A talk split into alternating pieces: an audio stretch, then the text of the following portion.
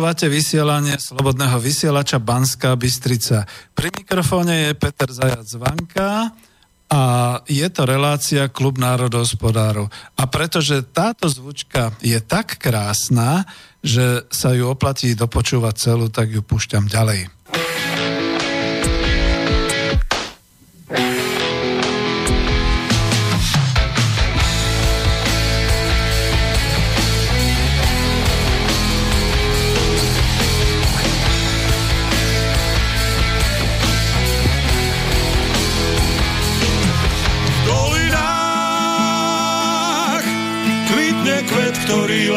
Nám dáva. Jeho jas tmavom ráne vždy svieti, ako brieždenie. V dolinách lesný med vonia viac ako tráva. Na svahoch túlia sa ovčie stáda, v domoch piesen znie. V dolinách človek sám svoju prírodu stráni je náš vzácný viek. V dolinách ľudia nemajú zamknuté brány, majú tam srdcia čisté a blúdne.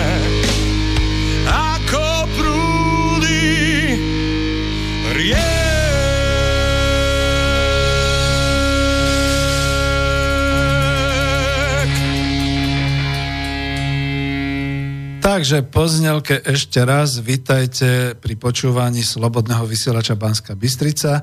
Želám vám príjemný a dobrý večer, milé poslucháčky a milí poslucháči.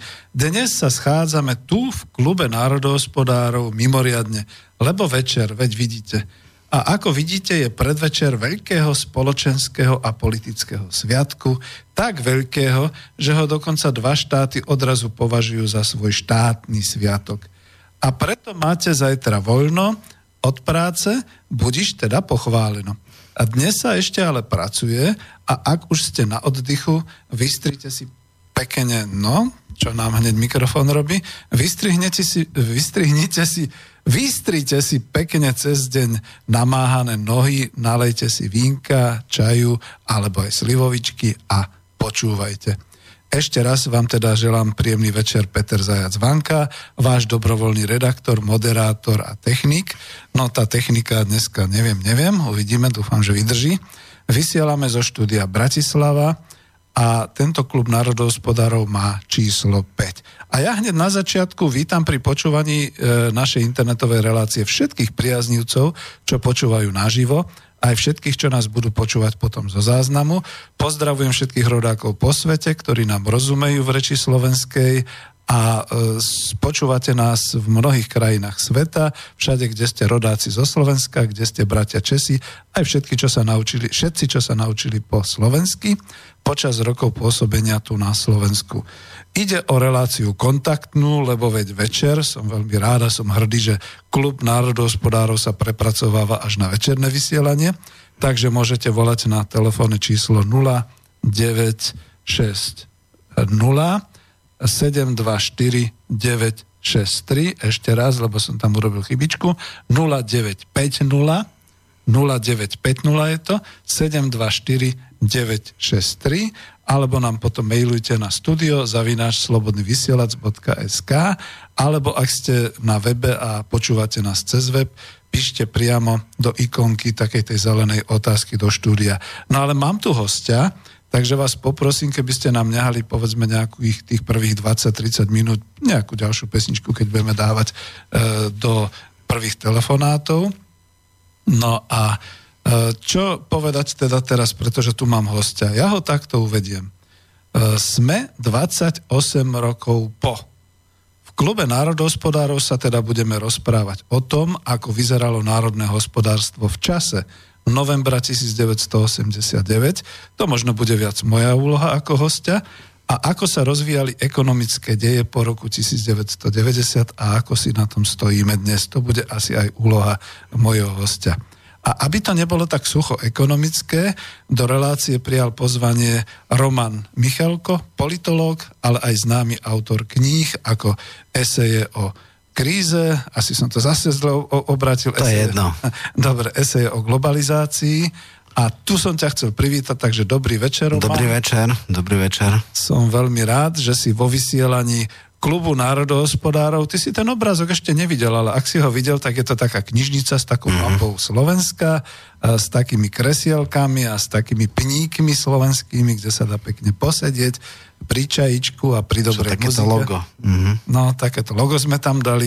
A možno ho už aj nechám aj na ďalšie relácie, pretože som zistil, že toto je možno lepšie, keď sa tam dá trochu nejakého textu ako všetko ostatné. No, a e, ja viem, že kedysi tie ekonomické rozhovory, bol si aj ty zvyknutý, že potom som ti dal slovo a že už sme išli. Teraz ale, pretože je to naozaj predvečer veľkej novembrovej revolúcie, predpokladám, že potom bude aj dosť telefonátov a mailov, chcel by som začať trošku ja, pretože e, kľudne poviem tak, že keby sa ma e, nejaká anketa opýtala na ulici, že čo poviete na Veľký november, tak poviem ja. Ja neviem, ja som tu nebol. Súdruhovia, ja som tu nebol. Mňa nebite za to. Lebo skutočne dňa 17. novembra 1989 som obdržal letenky do Moskvy, bol som pracovníkom v medzinárodnom obchode, Myslím, že som dokonca na stôl dal aj svojmu riaditeľovi výpoveď, to už bola taká doba nejaká hektická a odletel som cez podnik zahraničného obchodu Politechna na kontrakt, kde tri e, československé firmy dávali dohromady zariadenie laserového rezania kovov a v podstate som sa vrátil až 1. decembra a vrátil som sa ako keby o, koľko to bolo od 68. vtedy? O 20, 20 rokov, 21 rokov. Áno, o 21 rokov dozadu. To bolo zaujímavé. Vystúpil som na letisku a tam Marta Kubišová. Pokračoval som ďalej a tam som videl Alexandra Dubčeka v televízii, pokračoval som ešte ďalej a ľudia boli na uliciach a, slávili a videl som policajta, ktorý asi bol trošku už pripitý, ale strašne gestikuloval tou svojou paličkou a a, a všeličo. A ja som si hovoril, čo sa to deje, sakra? Teda, teda, no, ja som tu chvíľu nebol a už, tu, už, už sa tu takto deje. No ale som ekonóm, takže potom vlastne ja som hlavne sledoval tieto deje, ktoré boli ďalej a zostal som najprv šokovaný, potom smutnejší, potom ešte smutnejší, potom ako šli roky som sa s tým vyrovnával a dneska si hovorím, do čerta, Takže toto je môj postoj, prepačte, ja by som povedal taký osobný, nemusí to byť váš, vy môžete povedzme ako sláviť ďalej. A mnohých sa to možno ani netýka, pretože vlastne už máme niekoľko generácií, ktorí sa narodili v roku 1990 a dneska sú v plnom ekonomickom plnohodnotnom živote a pre nich je to už nejaká história, nejaká minulosť, ako pre nás bola druhá svetová vojna alebo SNP alebo podobné veci a už počúvajú len tie povesti a podobné veci. Takže takto by som nejako začal, ale keďže som slúbil, že e, budeme síce o ekonomických veciach hovoriť, ale budeme hovoriť aj tak trošku všeobecne. Ja sa až bojím dať teraz Romanovi e, slovo, pretože keď som to uviedol takto, tak som ho dostal možno do pomikova. Nie. Nemusíš spomínať, len si daj bližšie mikrofón. potom v pohode, alebo si ho zober so sebou tam tým smerom. tak to, si? No, no. Tak, hej. A tak ako povedz nie, niečo na úvod. No, ja neviem, e, či komentovať. Ja som samozrejme z tej generácie, ktorej úplne hlúposti hovoriť nemôžu, pretože v čase novembra uh, som už bol po maturite, teda, uh, teda prvý, druhý a tretí stupeň vzdelania som mal, čiže mňa extrémne iritujú tie karikatúry v tých nejakých filmoch, ktoré teraz občas dávajú a akože ukazujú socializmus, kde na všetko boli kilometrové rady a keď boli voľby, tak pionieri zo samopalmy čakali pred volebnými miestnosťami a všelijaké také tie, tie fakt krčovité záležitosti. Všetko bolo čierno-biele. Áno, presne tak. No, čier, no, takže samozrejme ten systém si pamätám ale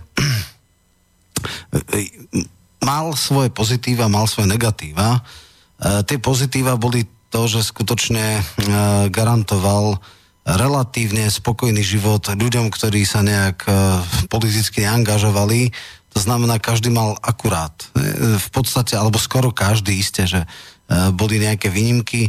Nikto nemal e, súkromný triskáč, nikto nemal súkromný vrtulník, nikto nemal vlastný kaštiel, ale každý, kto pracoval, a pracoval vlastne každý, lebo kto nepracoval, tak bol príživník a to bolo vlastne treste stíhateľné. To bola povinnosť, ináč to bola povinnosť. To nie? Ja by som no, tak prijal tú povinnosť teraz. Tak mal na to, aby mal či už nejaký menší domček, alebo troj, štvorizbový byt, aby mal tú Škodovku, alebo aj Žiguli.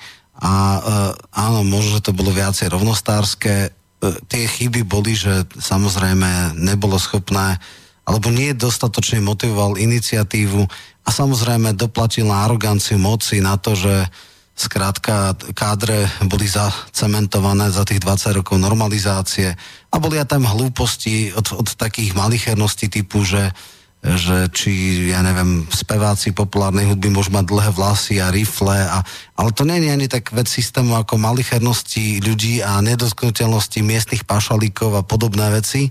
Fakt je ten, že ekonomicky bol ten systém menej výkonný e, ako povedzme západ, minimálne v tých klasických e, parametroch HDP na hlavu a podobne na druhej strane bola podstatne rovnomernejšia rozdistribuovaná to národné bohatstvo, ktoré sa v podstate vyrobilo.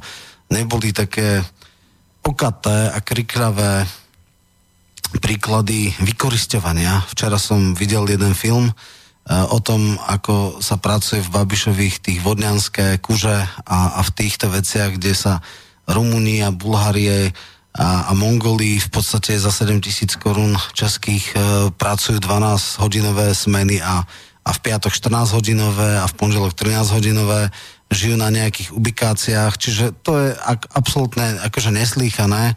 Fenomén e, chudobný zamestnaný nebol, respektíve všetko je otázka chudoby, hej, ale keď si zoberieme, aká bola výkonnosť HDP, tak skutočne to nebolo také zlé. Na druhej strane potom to, čo nastalo, my sme sa až do roku 98 dostali na rok, e, teda HDP na hlavu v roku 89, či tam boli brutálne poklesy. Ale čo je podstatné, e, pre mňa je iná vec problematická, respektíve podstatnejšia. A podstatnejšia je tá vec, že či človek má šancu vplyvňovať svoje smerovanie, Eh, bola vláda jednej strany, respektíve Národného frontu, ale však tie ostatné strany Národného frontu boli také, aké boli. Bola tu nejaká vedúca úloha. A tá vedúca úloha bola problematická hlavne v tom, že oktrojovala bez ohľadu na to, že tí, tí voliči, tí, respektíve tí, tí politici nešli do konfrontácií, nemuseli dávať odpočet zo svojich činností, neboli uh, im vystavovaná uh, ten účet a preto teda 20 rokov tu bolo nejaké, nejaké uh, jadro politického establishmentu, ktoré zišlo zo 14. zjazdu a bolo to tzv. normalizačné, potom začala nejaká perestrojka. Ja som veľmi e, s takými nádejami e, sledoval to, čo sa dialo v Rusku.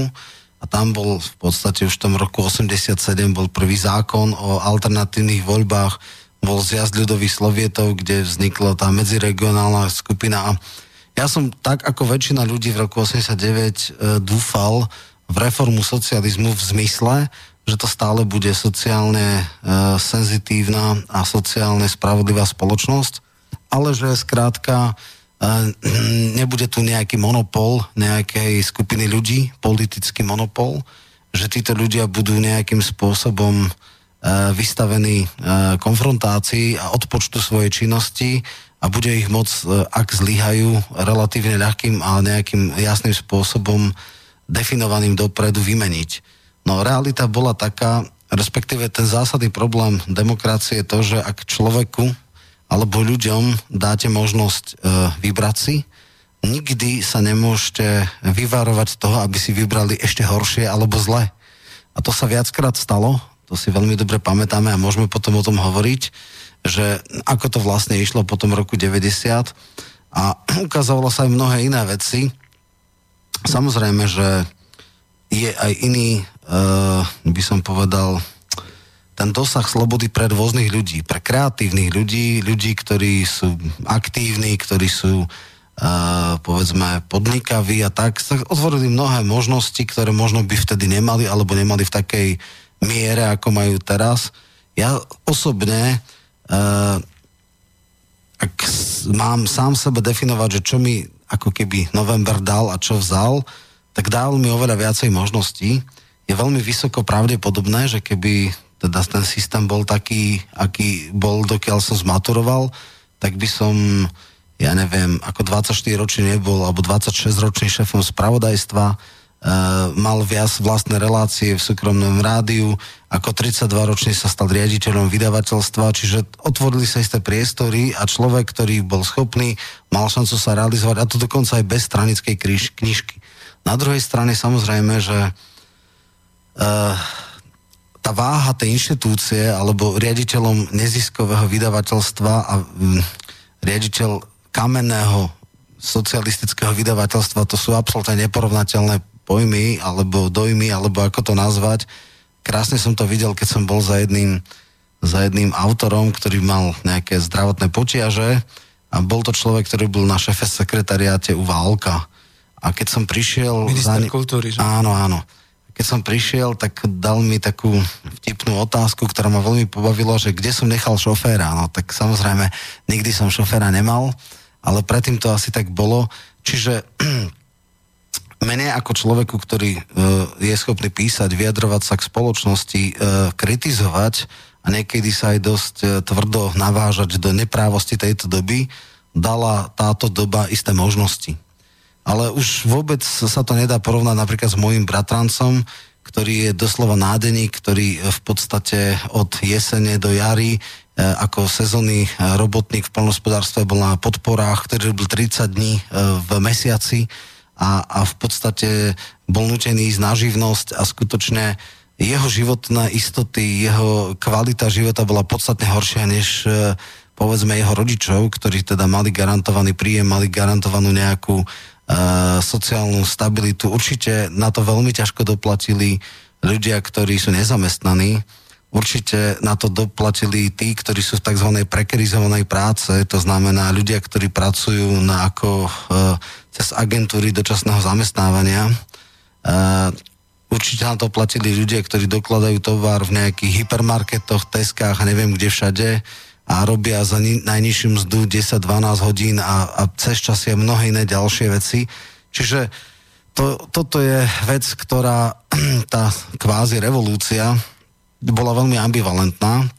Niekomu pomohla, niekomu nepomohla. E, obávam sa, že pre bežných ľudí, ktorí nedisponujú nejakým výrazným talentom, výraznou schopnosťou e, niečo dosiahnuť alebo nejakou e, priorizovanou profesiou, ktorá povedzme bola vtedy nivelizovaná a dneska je v podstate ako, ja neviem, niektorí advokáti, možno niektorí špičkoví doktori, alebo možno vo všeobecnosti lekárom sa možno, že majú vyšší status, ako mali predtým, aj keď samozrejme oni tiež prešli s tým vývojom.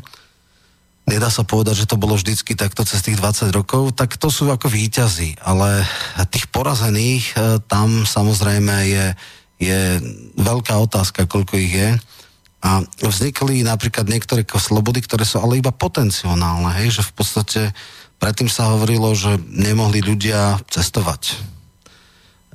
je to pravda, teda do socbloku áno, ale už vieme, všetci si pamätáme také veci ako e, cestovná dovložka, devizový prísliv a podobné záležitosti, aj keď ste chceli ísť do Juhoslávie.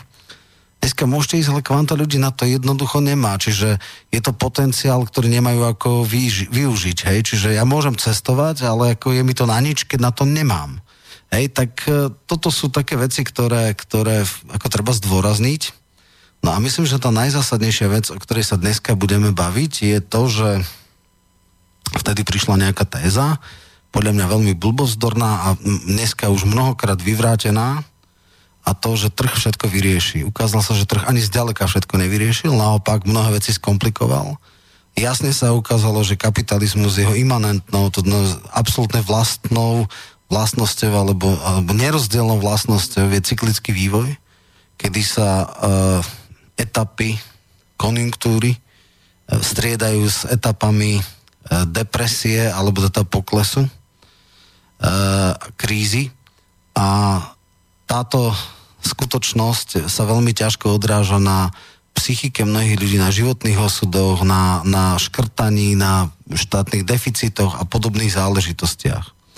No a ak by sme mali nejakým spôsobom zadefinovať ten podstatu tohto prevratu alebo podstatu celej revolúcie, tak to bol predovšetkým majetkový prevrat v tom zmysle, že sa to začala tvoriť alebo prezentovať blbozdorná téza, že jediné súkromné vlastníctvo všetko vyrieši a dokonca sa to hypertrofovalo do takých až absurdných e, tvrdení typu, že aj ten najhorší súkromný vlastník je lepší ako ten najlepší štátny vlastník. No ani zďaleka to tak nie je.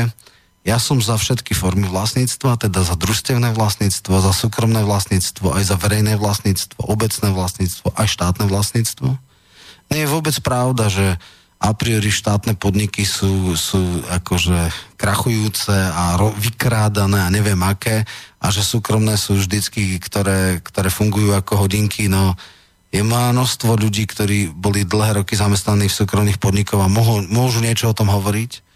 Je obrovský problém, že v podstate začali podniky, uh, dostali ich ľudia, ktorí ich nevedeli manažovať, ktorí uh, ich vytunelovali, ktorí v podstate ich do, doviedli na bubon, v tom lepšom prípade ich s vysokým ziskom ako privilegovaní predali nejakým tretím osobám, teda zahraničným vlastníkom alebo podobne.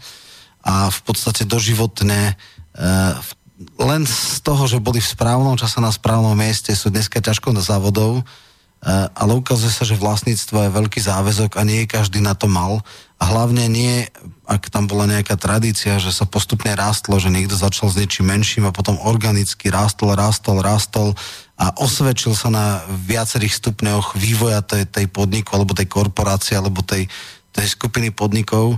Boli aj takí. E, ten základný problém je v tom, že dnešná naša nobilita to nie sú ľudia, ktorí poctivou prácou postupne v priebehu 10 ročí alebo generačne prišli k nejakým podnikom, ale čiste politickým rozhodnutím, kedy sa prijala téza, že všetko treba odštátniť a sprivatizovať. A teraz môžeme hovoriť povedzme o, o tých dvoch alebo troch spôsobov. Vlastne boli tri. Bola malá privatizácia, veľká privatizácia a kuponová privatizácia. A to sú samostatné témy, ktoré môžeme teda postupne možno prejsť, ale uvidíme však, ako budú aj volať ľudia. E, tak e, No, no. v pohode. Toto budeme rozoberať, ano. lebo však to chcem, že ako to bolo po roku 1990. A díky pekne ináč, aby poslucháči vedeli, aby mali ten plastický obraz. Ja stojím zase na tom opačnom pole trošku ako Roman a to je dobre. A myslím si, že možno budeme polemicky, ale možno budeme aj ináč. Ja som vlastne mal tú hlavnú kariéru do toho roku 1989. a nepotreboval som ani t- ten stranický preukaz, pretože som bol odborník v zahraničnom obchode. Myslíte si o tom, čo chcete, že Babiš a kto ostatní, ale my sme boli naozaj v tej chvíli e, vzdelávaní a vychovávaní ako tá určitá ekonomická elita, ekonomická poviem, a vidíte to, že kto nakoniec strčí v Českej republike a kto je ten, ktorý je skoro tak trošku označovaný za druhého Baťu, až aj keď samozrejme teda Babiš stojí na opačnom politickom poli ako ja, ale e, povedal by som, že protivníka si vážim v tejto chvíli. A ešte teda dopoviem na to, čo hovoril Roman, že áno, za pre zmenu ja som mal toho šoféra.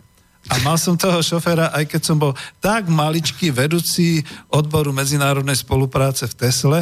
Dokonca ten pán šofér, samozrejme nebol iba môj osobne, ale bol to osobný šofér, ktorý ma na 613 odviezol povedzme na Oravu, kde sme čakali e, nemeckú delegáciu, kde sme s nimi boli v Tesle na Orave a podobne. A ten, ten pán šofér, ten vlastne so mnou býva tam, kde bývam ja v tom paneláku a vidíte, takto sa to zglajšaltovalo, dalo by sa to povedať.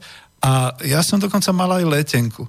Lietal som do Moskvy, pretože som tam robil kontrakty. A samozrejme, ne, nelietal som do Washingtonu a šelikam inám, ale tak povedzme do Berlína aspoň. No, aj takí boli, ktorí lietali aj do Washingtonu. Aj, Áno, že... zase, no tak samozrejme. Ale to chcem tým povedať, že tá moja kariéra sa vlastne práve naopak slubne rozvíjala. Vravím, ja som ešte letel do konca toho 17. novembra 89 preč a 1. decembra som zistil, že koniec mojej kariéry. Ale nie za to. To som si ja na začiatku neuvedomoval.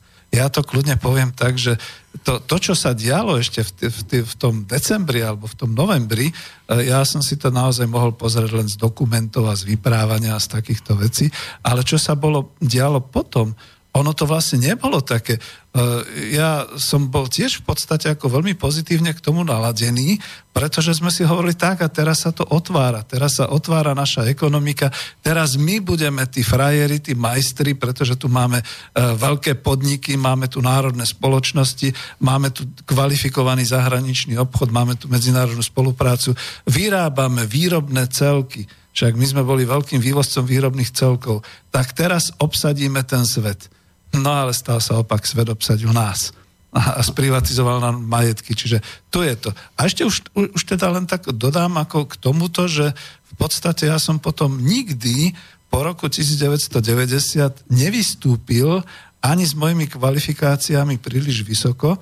Bol som iba zamestnancom, občas živnostníkom a môže si človek povedať, ako ja to berem, keď mi niekto povie, tak si bol asi babrák, tak si bol nešikovný.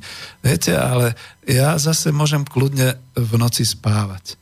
Ja to nemám tak, ako mnohí iní, ktorí teda niektorí neprežili, niektorí skončili tragicky, niektorí ešte len končia tragicky, e, s niektorými sa ešte teda len hýba a, a nejak sa metajú v tej politike a v podobných veciach. Ale ja mám šťastný dôchodok respektíve poviem nie, že platovo, ale som na šťastnom dôchodku, kde teda naozaj mám ten index šťastia pomerne vysoko postavený, čiže niekto by sa ma mohol opýtať, dobre, tak prečo si furt nespokojný? Ja poviem prečo a potom ťa pustím ku slovu, lebo som si to tu takto pripravil. Všetko nasvedčuje k tomu, a ja som si to vypátral a vyskúmal, však viete, že som trošku takým aj ekonomickým výskumníkom a analytikom, že od 1. januára 1990 sa mala rozbehnúť v Československej sústave socialistického hospodárstva komplexná reforma zameraná hlavne na podnikovú sféru, otvorenie tej zamestnaneckej iniciatívy pre pracovníkov, možno až ako vlastníkov výrobných prostriedkov, pretože boli také tie prvé lastovičky, aj keď teda to neboli dobré lastovičky, nejaké tie podniky, kde volil, uh, volili zamestnanci svojho riaditeľa už v tom 88. 9. Uh, kozmetika Bratislava a podobne. A hlavne potom tie veľké družstva, družstevné agrokombináty a podobne. A v podstate vzorom práve vtedy mal byť ten legendárne sa vzmáhajúci podnik JZD Agrokombinát Slušovice. K tomuto všetko ako nejako smerovalo.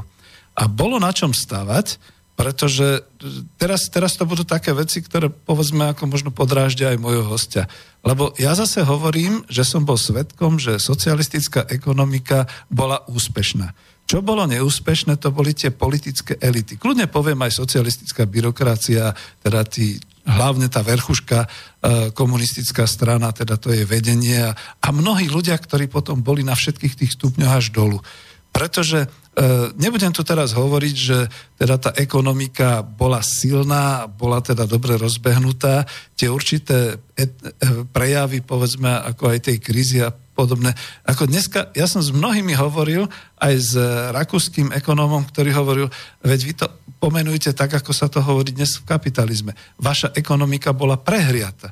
Prehriata v tom, že bolo veľké množstvo peňazí, ale medzi obyvateľstvom. Obyvateľstvo bolo bohaté, malo úspory. A tí nevedeli, kam tie peniaze investovať. Nedalo sa investovať, dalo sa len míňať, čiže naozaj to bolo v tomto smere.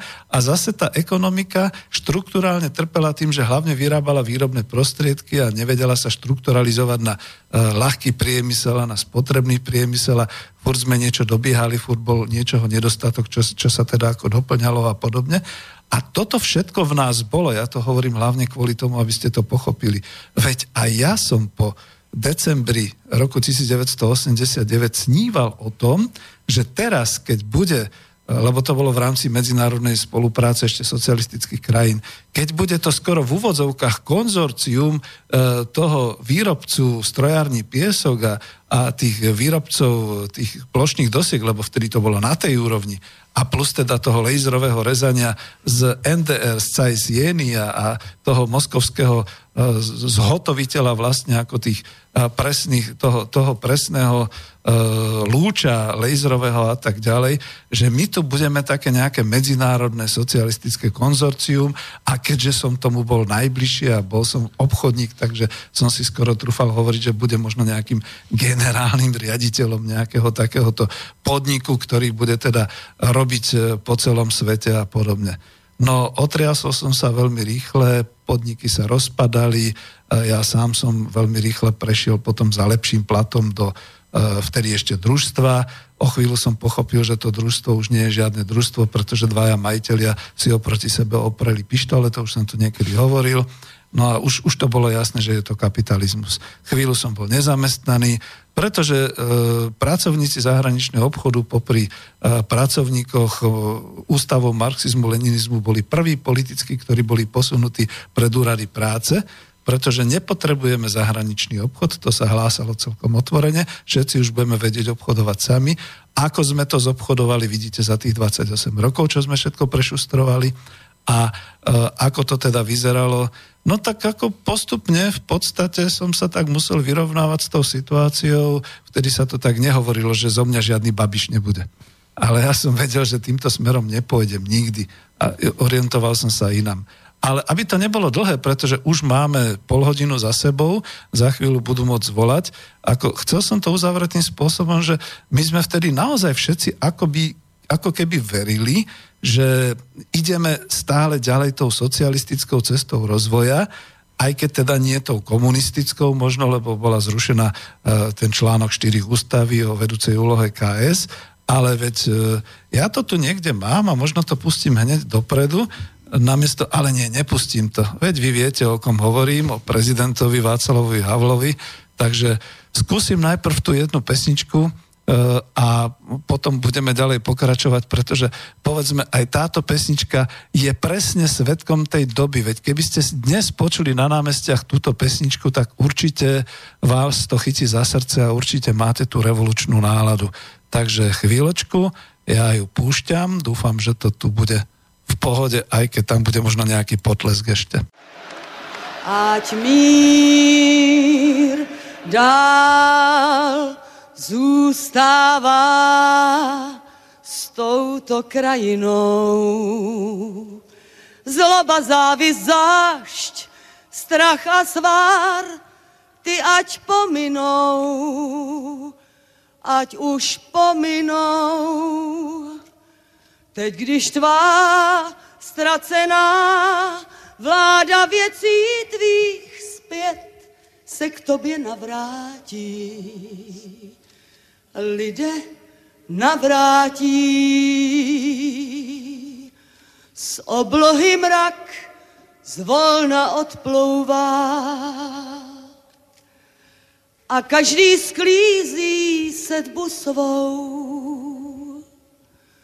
Modlitba má, ta ať promlouvá k srdcím, která zloby čas nespálil, jak květy mráz, jak mráz.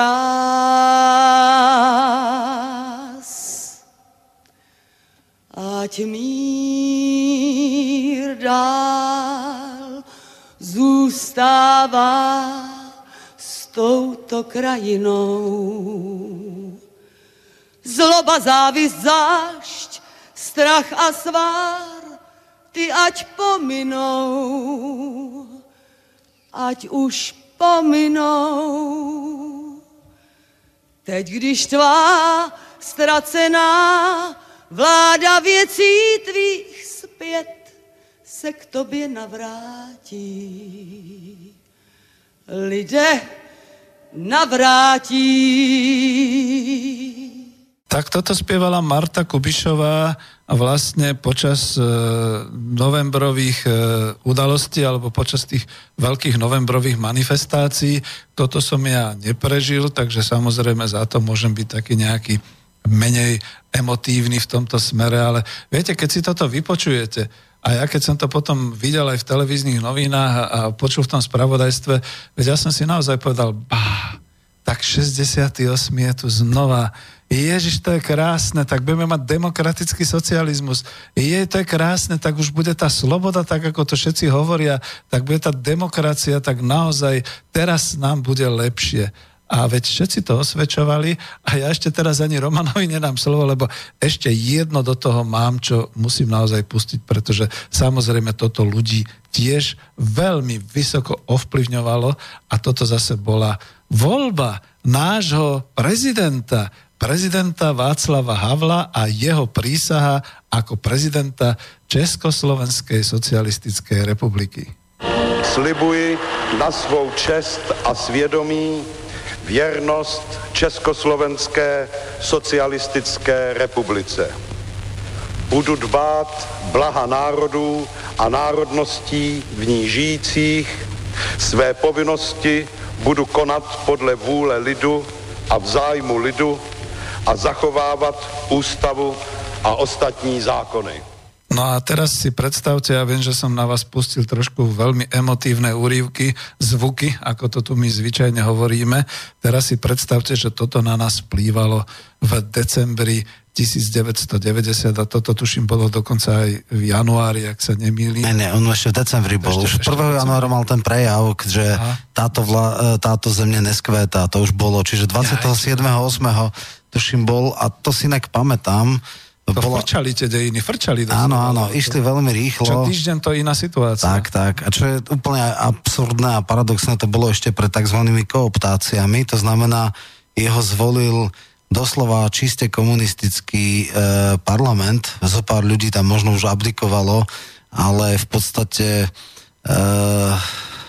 to sú tie také dneska nepochopiteľné veci, že ako kovaní komunisti mohli voliť takéhoto za prezidenta. Viem, že tam bola aj diskusia o tom, vedelo sa o ňom, že je dizident a že teda má veľmi kritický e, vzťah k socializmu, že či teda povie ten text, text ústavy, kde bolo socialistická republika a potom tí ústavní právnici vravili, že ak by to tam nepovedal, mohli by spochybniť tú voľbu, v podstate bez prísahy je voľba ako neplatná a, a on sa teda zaprel a povedal, ale je ešte iný prejav, neviem, či ho niekde máš, alebo asi si ho niekedy počul, kedy hovoril, že že všetko je propaganda, že nebude žiaden, e, žiadna nezamestnanosť, že strašia nás len tak ľudí a že a, a, a, aj v kapitalizme... Hej. Ja si to tu skúsim nájsť, lebo nejaký hej. zvuk tu mám, takže keď budeme potom... Dobre, dobre. Čiže pesnička. ako, ale treba možno povedať ten etos novembra, o čom bol, keď si človek pozrie uh, plagáty alebo tie výzvy, tak áno, bolo tam no, zrušenie štvrtého článku ústavy o vedúcej úlohe, ale boli tam aj také, že 68-89. Mm-hmm. Treba si jasne povedať, že rok 68 nebol o e, zmene alebo prechode kapitalizmu, bol o reformy, o socializmu s ľudskou tvárou. To nás milí. Čiže ľudia chceli... E, dovolím si tvrdiť, a keďže si to pamätám, tak to nie je žiadne sprostredkované vedomie, že v tom roku 89 bol kapitalizmus prosté slovo.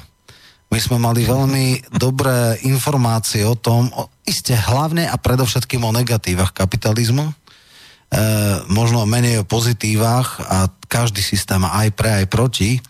A, ale ľudia vedeli, že mm, sú tam bezdomovci, že sú žobráci, že sú, nezamestnaní, hej, že um, ono to nie je také, ale všetci si mysleli, že teda bude mať o 5 rokov rakúske platy a, a nemecké platy a samozrejme tam sa stala taká nejaká téza, že návrat do Európy a dneska vieme, že to vôbec také jednoduché nie je. Uh, dovolím si zároveň tvrdiť, že ľudia e, tá prioritná, by som povedal, motivácia na zmenu bola v tom, že si mysleli, že to, čo bolo v Tuzexe, by malo byť bežne v obchodoch. Mm-hmm. Hej? A, a mysleli si, že to bude do 5 rokov. No, to bola samozrejme naivita, ale ľudia nechceli tie negatíva kapitalizmu vo všeobecnosti v tých 70. rokoch, 80. politologovia hovoria, hovorili a predpokladali, keď ešte nikto nepredpokladal pád kapitalizmu, tá socializmu, že systémy budú tzv. konvergovať. To znamená, že horizonte 50 70 najneskôr 100 rokov vznikne nejaký spoločný systém, ktorý bude mať prvky jedného aj druhého. Hej, že bude mať tú sociálnu stabilitu, sociálnu kohéziu, a, a zároveň bude ekonomicky efektívny a tak ďalej. A, v roku 85 prišiel Gorbačov, začala prestrojka, u nás potom prestavba hospodárskeho mechanizmu, respektíve tuším v 82. roku bola stratégia urychlenia sociálno-ekonomického rozvoja, v 86. 7. bola prestavba hospodárskeho mechanizmu, verejná informovanosť alebo glásnosť a v podstate väčšina ľudí si myslela, že, že ako pôjde týmto smerom, hej? že teda nebudú ľudia šikanovaní, bude možné kritizovať, e, bude možné poukazovať na nejaké nešváry a bude sa to riešiť. To bola tá politická nadstavba. Áno, hej? áno. To, to všetci mysleli. A to si všetci mysleli. U nás bol ten problém, že vlastne kádre boli zafixované po tom 14. zjazde a boli v podstate ako keby determinované e, tým jediným prípustným výkladom našich dejín a to bolo poučenie z krízového vývoja strany a spoločnosti po 13. zjazde. Hej, to bolo a vlastne celá tá partia od Fojtíka cez Jakeša, cez Hindru a, a mnohých ďalších bola vlastne generácia post 14. zjazdu. A tam oni nechceli pripúšťať mocensky ako nejakú zmenu. A samozrejme veľa ľudí si vtedy mysleli, vtedy nejaký mladý, progresívny, dneska by sme povedali politológ, ale v podstate pracovník Ústavu marxizmu-leninizmu, či už to bol t- pre všetkým Weiss, tam v podstate v tých televíznych debatách sa veľmi zviditeľnil, alebo potom Kanis, ktorý až taký sympatický nebol, ale to boli akože progresívne mladé stredné kádre, teda stredné kádre aj vekovo, aj, aj postavením v nejakej štruktúre. A že to už bude tá fajn, že vlastne tá komunistická strana bude nejaká otvorená, prívetivá, diskutujúca a že budeme fungovať už lepšie, bez tých e, byrokratickej arogancie, že skrátka bude diskusia. Treba si uvedomiť výhody a nevýhody, ktoré mal ten systém. Ako sa to spomínalo, bola špecializácia v rámci RVHP, tým pádom mohli sa elokovať alebo alokovať nejaké prostriedky na niektoré výskumy. Vieme, že najmä v Nemecku Viene bol špičkový optický priemysel, dodnes v podstate no, to, optiky. To boli tí moji partneri. A, a mnohé, dodnes napríklad kozmický výskum je, hej, či už na Ukrajine, teda robia tam uh, robili pre tieto, alebo v, v Rusku. Vieme, že napríklad bolo Dubno niečo podobné ako CERN, že technologicky sme mali, uh, ako sa špičkové m, teda výrobné prostriedky aj vedecké prostriedky. Fakt je ten, že spotrebný tovar sa v podstate e, e, ťažký priemysel bol priorizovaný pred e, ľahkým priemyslom. Inovačné cykly boli podstatne pomalšie. Viem si, pamätám, že prvé videorekordéry e, boli Avex. To bol spoločný podnik mm, s som, Philipsom. a tam bol inovačný cyklus 3 roky. Hej? No tak vieme, že dneska žiadna firma v spotrebnej elektronike si nemôže dať inovačný cyklus 3 ročný. Hej? Takže aj to ešte tlačil Philips, ktorý bol v podstate ako keby ten uh, technologický partner. Uh, bola, uh, mali sme tu obrovskú ochranu trhu, hej, že v podstate uh, boli tu auta napríklad z bloku a potom vždycky sa doviezlo niekoľko aut, čo bol do, do Tuzexu ako automobil roka, ešte sa možno individuálne niečo dalo, ale mali sme tu uzavretý trh alebo čiastočne uzavretý. Nejaká e, elektronika sa dala kúpiť západná viac menej iba v Tuzexe. Hej? Hm, tu ťa No, doplním, no. prepač, tu ťa doplním, pretože predsa len som bol pri tom, to bol ten devízový monopol a monopol zahraničného obchodu. Ono sa to furt dneska hovorí Leninsky a podobné veci. Vážený nie. Monopol zahraničného obchodu mala aj prvá Československá republika a devízový monopol bol tiež, pretože na to zabúdame, že dokonca aj po vojne bolo treba nejak odstrániť všetky ostatné tie e, inflačné meny, ktoré tu lietali, nemecká marka a všetky takéto podobné veci. Ale ja sa chcem zamerať už na ten rok 89. Ono to totiž to bolo už trošku aj posunuté, že bol veľký tlak na medzinárodnú, aj keď socialistickú integráciu, kde sa mali vytvárať tieto podniky, e, o ktorom som aj ja hovoril, že by bol vznikol. A potom bol dosť veľký tlak aj na to, aby sa robili kooperácie práve s tými západnými podnikmi. To bol- Spoločné podniky joint venture. áno, Spoločné áno. podniky joint venture, to bol práve ten Philips a ten Avex e, s Teslou s potrebnou elektronikou. No a e, toto boli záležitosti, ktoré keďže sme mali vybilancovanú ekonomiku, ak by niekto nevedel, čo to je, takže naozaj e, toľko, skoro ako účtovníctvo. E, koľko si dal, toľko si mohol dostať. Ne, nedali sa... Nemali sme rozpočtové deficity. Nemali sme Tak. deficity, to je prvá vec, a nemali sme úvery, čiže nečerpali sme nejaké dlhy štátne, lebo bol štátny ako majetok, štá, štátne vlastníctvo. A to potom znamenalo, že samozrejme nie všetko sa dalo pokryť a keď teda v, to, v tom plánovaní niekto zanedbal, alebo si nepovšimol, alebo jednoducho zámerne dal, že na automobilový priemysel, alebo teda na kúpu automobilov zo zahraničia sa má dať iba toľko miliónov korún, tak to tam išlo a samozrejme tý, tý, ten počet aut bol obmedzený a samozrejme tým pádom boli aj poradovníky No, tak a takéto už veci. za mojich čias teda na uh, bežné auta v mototechne neboli, no favority boli, áno, lebo to bol, to sa robili také... To boli naše auta. To boli naše, ja viem, ja viem, ja viem. Ale povedzme, že v takom NDR, tak tam dodnes, keď hovoria, že tam boli možno 20-ročné poradovníky na Trabanty, na Wartburgy, u nás to také nebolo, keď prišla nová Uh, akože no, nový typ uh, favorita, tak vtedy boli ale také neoficiálne poradovníky, že ľudia chodili asi tam sa zapisovali, to si tiež pamätám. Ale áno, v istom zmysle to bola nedostatková uh, ekonomika, ale to bola obmedzená konzumná spoločnosť. To, čo sa povedalo, je fakt, že, že bolo veľa peňazí a málo kde sa dali alokovať. Čiže hej, tam v podstate viem, že keď, eh, keď začali predávať favorit, tak eh, ja neviem, Škoda 120 stala možno 60 tisíc a favorit stal nejakých 88 tisíc. A chceli vlastne cenou regulovať dopyt, ale aj tak dosť bolo peňazí a nevedeli, kde tie peniaze, potom vlastne to všetko zlikvidovala Tomu sa inflácia. hovorí tá prehriatosť ekonomiky, Áno. pretože vlastne v spotrebnom priemysle bolo hodne veľa nedostatku, nedostatkového tovaru a ľudia peniaze mali. Tak. Za to aj tie dovozy a tlak na dovozy a také. No ale zase v investíciách bola dosť silná Teraz, kedy si sa tomu hovorilo rozostávanosť, dneska by som povedal, že boli príliš zo, zo široka rozrobené investičné zámery a tie, keďže sa nedokončovali, alebo aj výroba, keďže išla, ale nebola efektívna, tak samozrejme, že tam dochádzalo k nevyrovnaniu, nevybilancovaniu toho všetkého. A ja som tu mal taký príklad, ja dávam do pozornosti spomienky na socializmus, tie posledné, čo som mal, a socializmus a šťastie, kde o tom aj hovorím, a že napríklad boli aj také situácie, že jednoducho bola požiadavka z RVHP, no tak dodajte nám toľko miliónov tých obrazoviek a výrobný riaditeľ sa chytil za hlavu, to by sme museli postaviť tri fabriky Tesla Orova a my na to nemáme ani len do konca 5 ročnice bilancie plány. Ale vrátim sa k tomu, lebo nechcem príliš o tom socializme, mm. ale predsa keď už si do toho takto, tak ja, mm. ako, vidíš, zase opozične trošku poviem, No. lebo toto boli tie vonkajšie znaky, ktoré videli ľudia a za to boli ľudia nespokojní. Lenže tie vnútorné, tie štruktúrálne e, veci, ja, ja to dám dneska na to porovnanie. Hovorí sa o tom, že v roku 80, 1989 sme cez e, to všetko, čo bolo, cez, cez, cez to národné hospodárstvo a cez to štátne vlastníctvo mali podľa Oskara Krejčího 3 bilióny KČS majetku, aj toho takého výrobného investičného, ale napríklad podľa pána Knoteka je to až 5 biliónov a podľa pána Nekvapila, alebo ako sa volá, e, ten hovoril o troch, uh-huh. 3,5 biliónoch, ale ten bilión, to je vlastne tisíc, tisíc, tisíc miliard. No. A, a to bolo ešte v tých starých korunách no. Československa. Ktoré mali väčšiu hodnotu, hej. To nebolo ako dneska 30, jasné. Hej.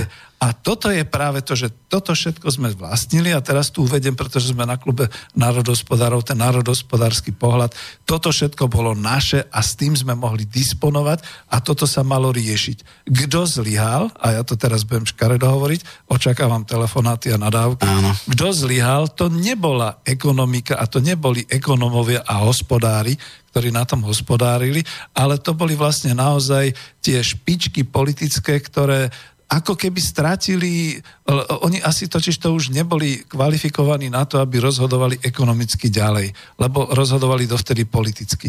A dostali sa do situácie, že už nevedeli kam z konopy, Takže vtedy sa niečo začalo udievať. Lebo ja ti len dokončím tu, tu jedno. Aha. My sme sa všetci nakoniec tešili, že čo bude ďalej po tom roku 1990, lebo ešte aj Kenneth Galbraith, ten americký uh, ekonóm, on hovoril, Aha. veď my má, vy máte veľmi jednoduchú šancu, ako vstúpiť do trhovej ekonomiky.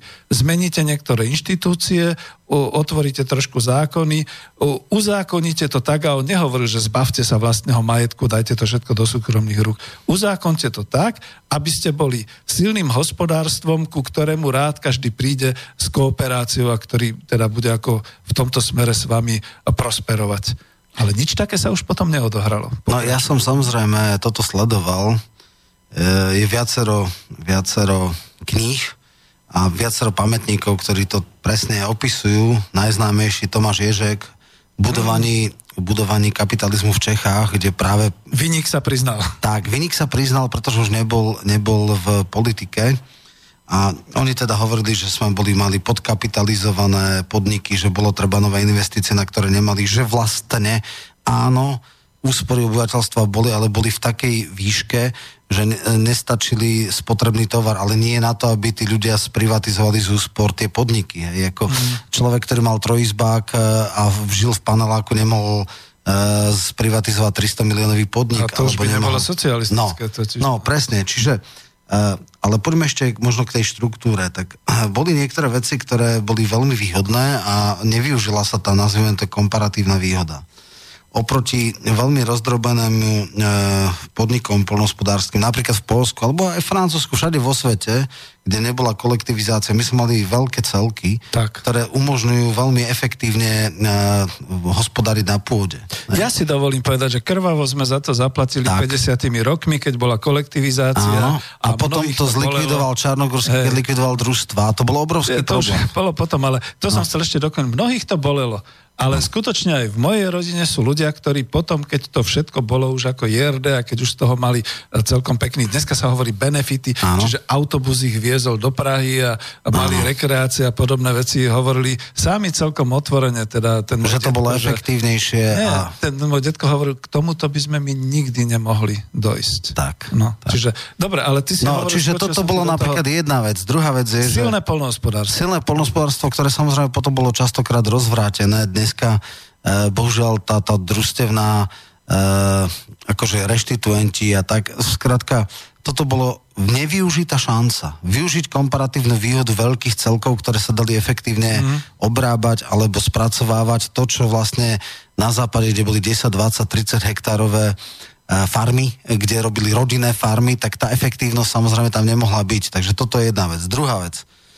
Uh, už koncom 80. rokov, ako sa m, spomenalo, tak uh, bol ten zákon o štátnom podniku, kde boli zamestnanecké rady a kde v podstate si volili uh, zamestnanci, alebo teda nepriamo si volili riaditeľov. Aj VŽ mala teda riaditeľa Ondáša, Niekde to vyšlo, niekde to nevyšlo. Práve tá e, kozmetika bolo to, že bol e, mladý, sympatický muž, inak neschopný, no ale keďže ženám, zamestnankyniam predovšetkým sa páčil, tak ho zvolili a nakoniec sa ukázal ako nekompetentný. A tieto veci boli. Hej, to je to, to isté, keď dáš niekomu šancu, aby z, sa rozhodol, môže sa rozhodnúť aj zle.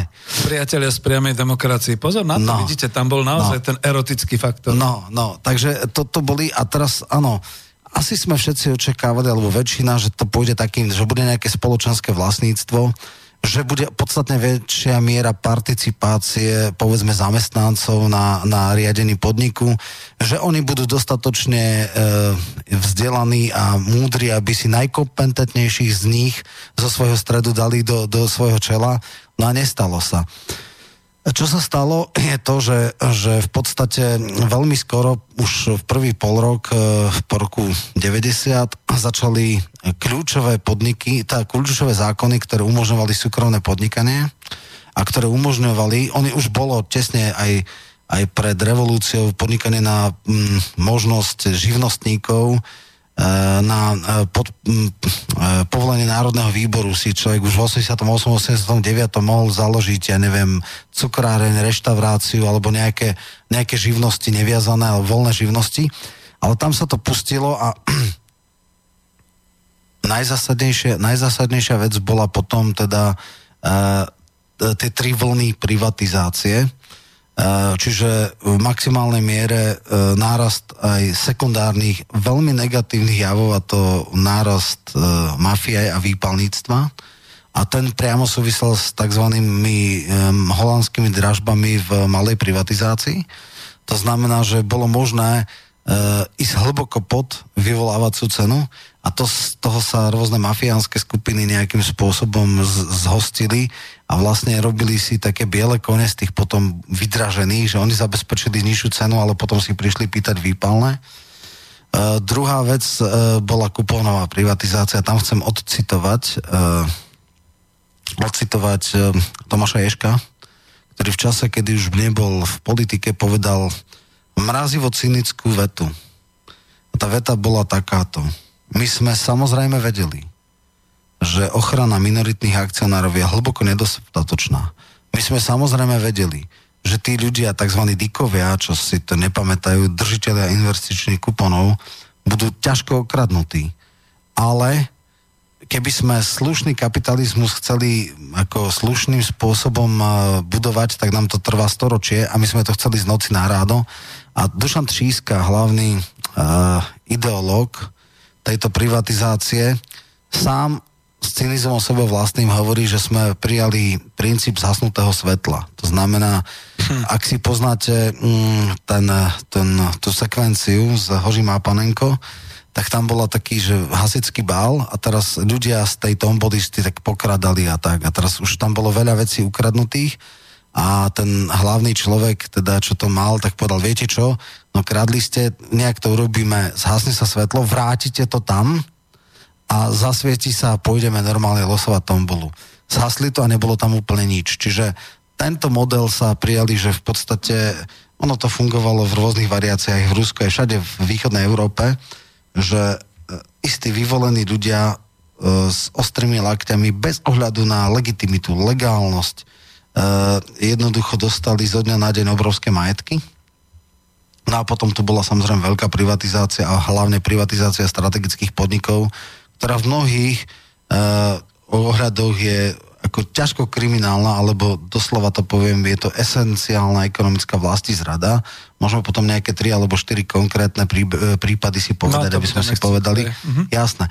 No však keby bola nejaká tel- telefóna, tak môžeme aj na to, ale... ale... Uh, počkaj, no. keď už tak ťa no. preruším, no. že poviem číslo, lebo uh, možno som ho vtedy nejak ako zblbola, ne, nevolajú. 0950 724 963 Čiže ešte raz 0950 724 963 e, mobil bratislavský, alebo teda studio zavináč e, slobodnyvysielac.sk. E, na ten mail jeden, to došlo ešte na začiatku, že e, Karol Duchon spieval krajšie v dolinách. Ja viem, ako chápem, Lubo, ale zas už títo mladí, no, to je sentiment. Niekto sa ma pýtal nostalgia, no tak ja som povedal, dobre, tak aby to nebola taká nostalgia, tak som nasadil Desmoda lebo ten je naozaj úderný. A prepač, pokračuj ďalej, pokiaľ sa dobre, ozve.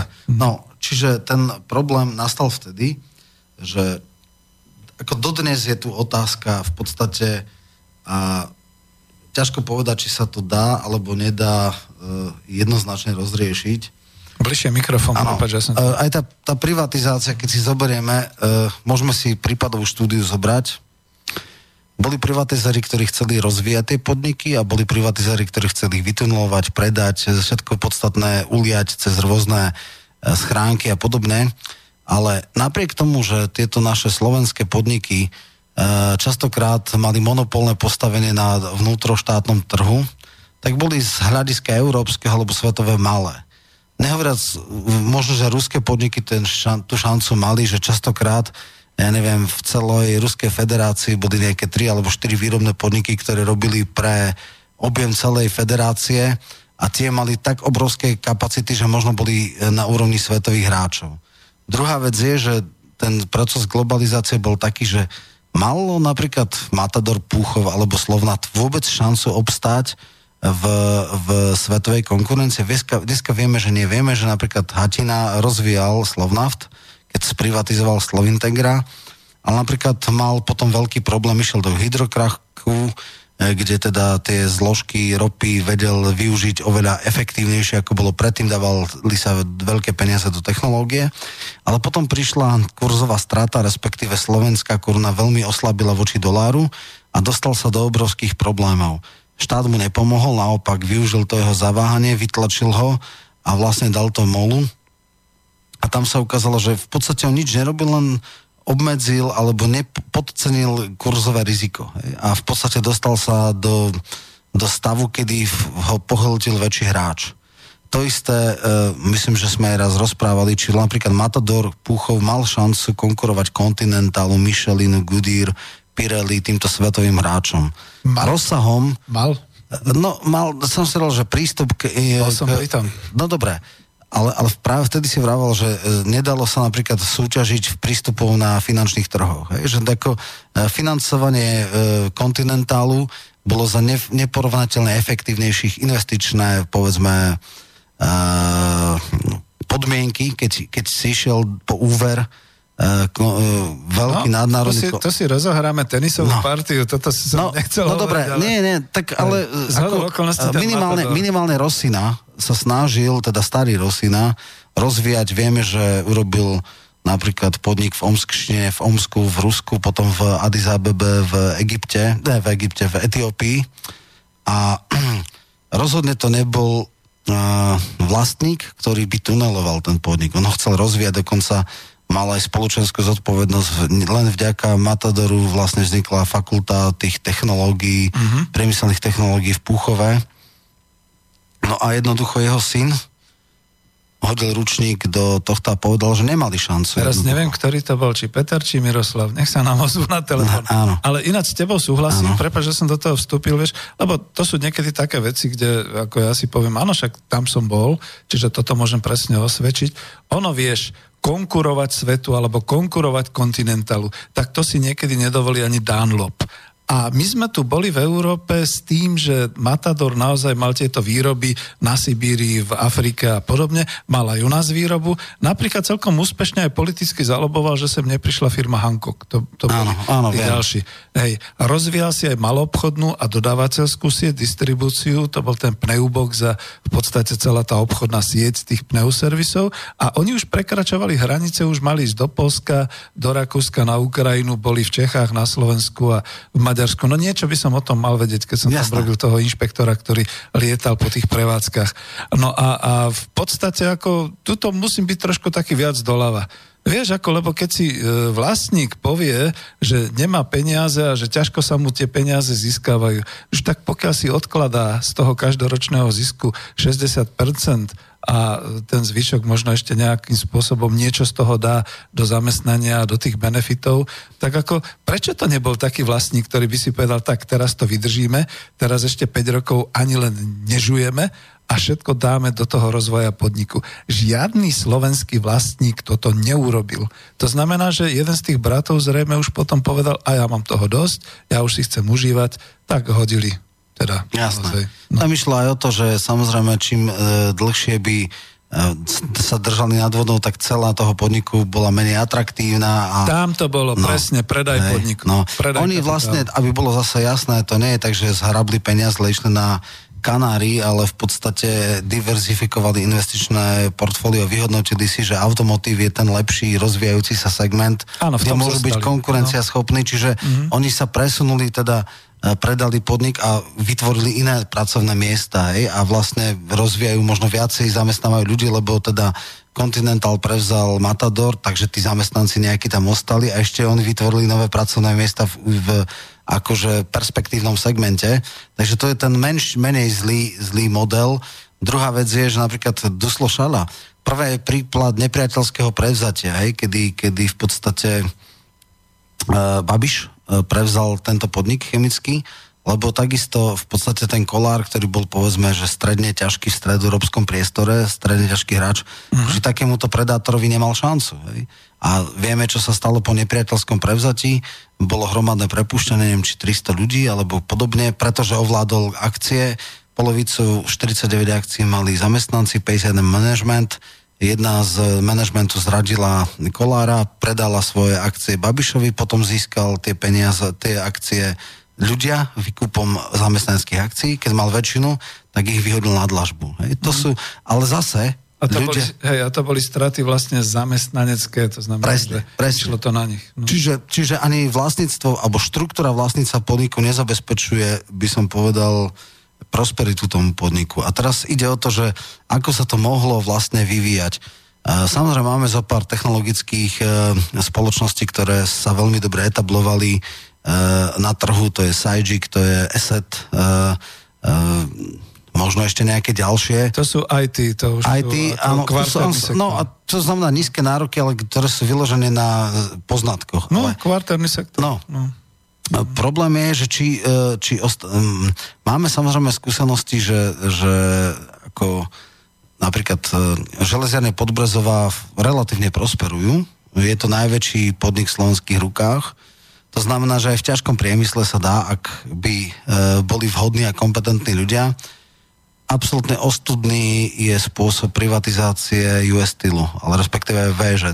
Tak to, to je esenciálna ekonomická vlasti zrada. To, čo robil Zurinda, ja verím, že teda možno nie len dejiny ho odsúdia, ale že ešte niekedy možno bude aj trestnoprávne stíhané, aj keď zákony sú napísané tak, že aj takýto esenciálny ekonomický zločin je v podstate legálny, takže tam sa skôr obávam, že iba odsudenie dejín. Ale tam Morálne som... odsudenie, no tak no. akože s ním si už kávu nedáme. Jasné.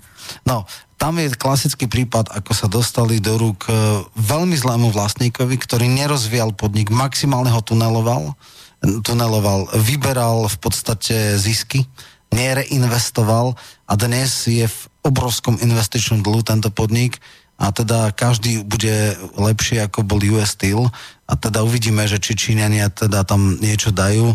Len pre porovnanie, predajná cena bola 80 miliónov, dneska je to e, Číňania kúpujú za milión, miliardu 400 miliónov. Čiže, čiže a dobre, keď budeme absolútne korektní, tak uh, v nejaké záväzky boli okolo 300 miliónov, čiže nech to, nech to za 400 miliónov e, kúpili tí, tí Američania, ale každopádne miliarda to bolo pod cenu. Hej? Čiže a e, keď sa zoberieme, koľko e, vyberali ziskov a ako strašne malo reinvestovali, tak sa im to už niekoľkokrát vrátilo a samozrejme, že e, ešte daňové prázdniny a podobné veci, to sú, to sú neslychané záležitosti. Čiže to, čo nastalo, bolo skutočne, a hlavne teda 90. roky, rozmach tých najodpornejších mafií. Je to vybuchovali auta každý deň. No, v, v podstate e, úspech za každú cenu sa stal fetišom.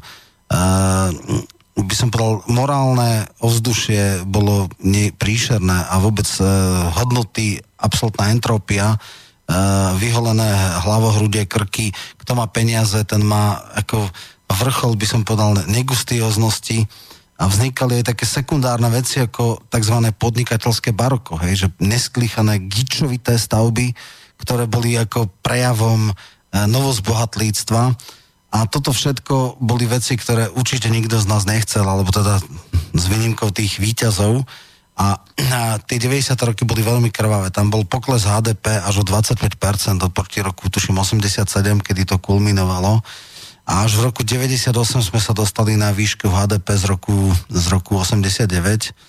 Takže prešli sme si tzv. cválajúcou infláciou, teda nie hyperinfláciou, to sme nemali ako v Jugoslávii, ale skutočne v desiatkách percent. Uh, úspory boli absolútne znehodnotené. Kvanta ľudí sa pauperizovalo, teda uh, v podstate spoločensky, statusovo, finančne padlo dolu doslova o 10 ročia. Čiže aj toto je výsledok novembra, novembra a teraz je otázka, že dalo sa to alebo nedalo sa. A tam je najväčší problém v tom, že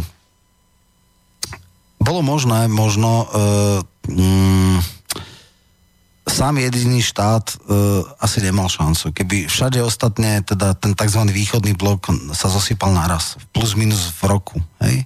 Čiže keď bol RVHP, keď bola medzinárodná delba práce, tak v podstate by sa postupne systematicky zvyšovala povedzme aj produktivita práce, výška HDP. Hádam by postupne osvietené hlavy e, dávali väčšiu váhu na spotrebný tovar, na rozvoj ľahkého priemyslu, Ehm, otvárala by sa diskusia.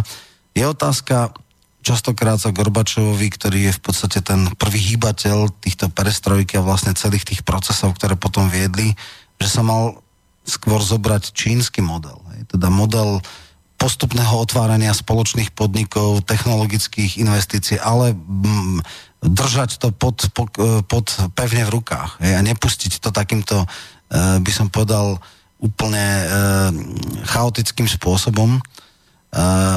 Obrovský problém v, pri tej privatizácii bola tá, tá tzv. E, kuponová, a to hle, predovšetkým preto, lebo vznikli investičné privatizačné fondy, ktoré častokrát ovládli len 20% e, majetku daného podniku, ale to už bol kontrolný balík a vlastne potom veľmi e, nechutným spôsobom ich tunelovali je množstvo príkladov úspešných podnikov, ktoré skutočne mali odbyt, mali všetko, mali výrobu, mali technológiu, ale kvôli zlej vlastnickej štruktúre a respektíve nezodpovednému vedeniu alebo nezodpovedným vlastníkom skončili ako skončili.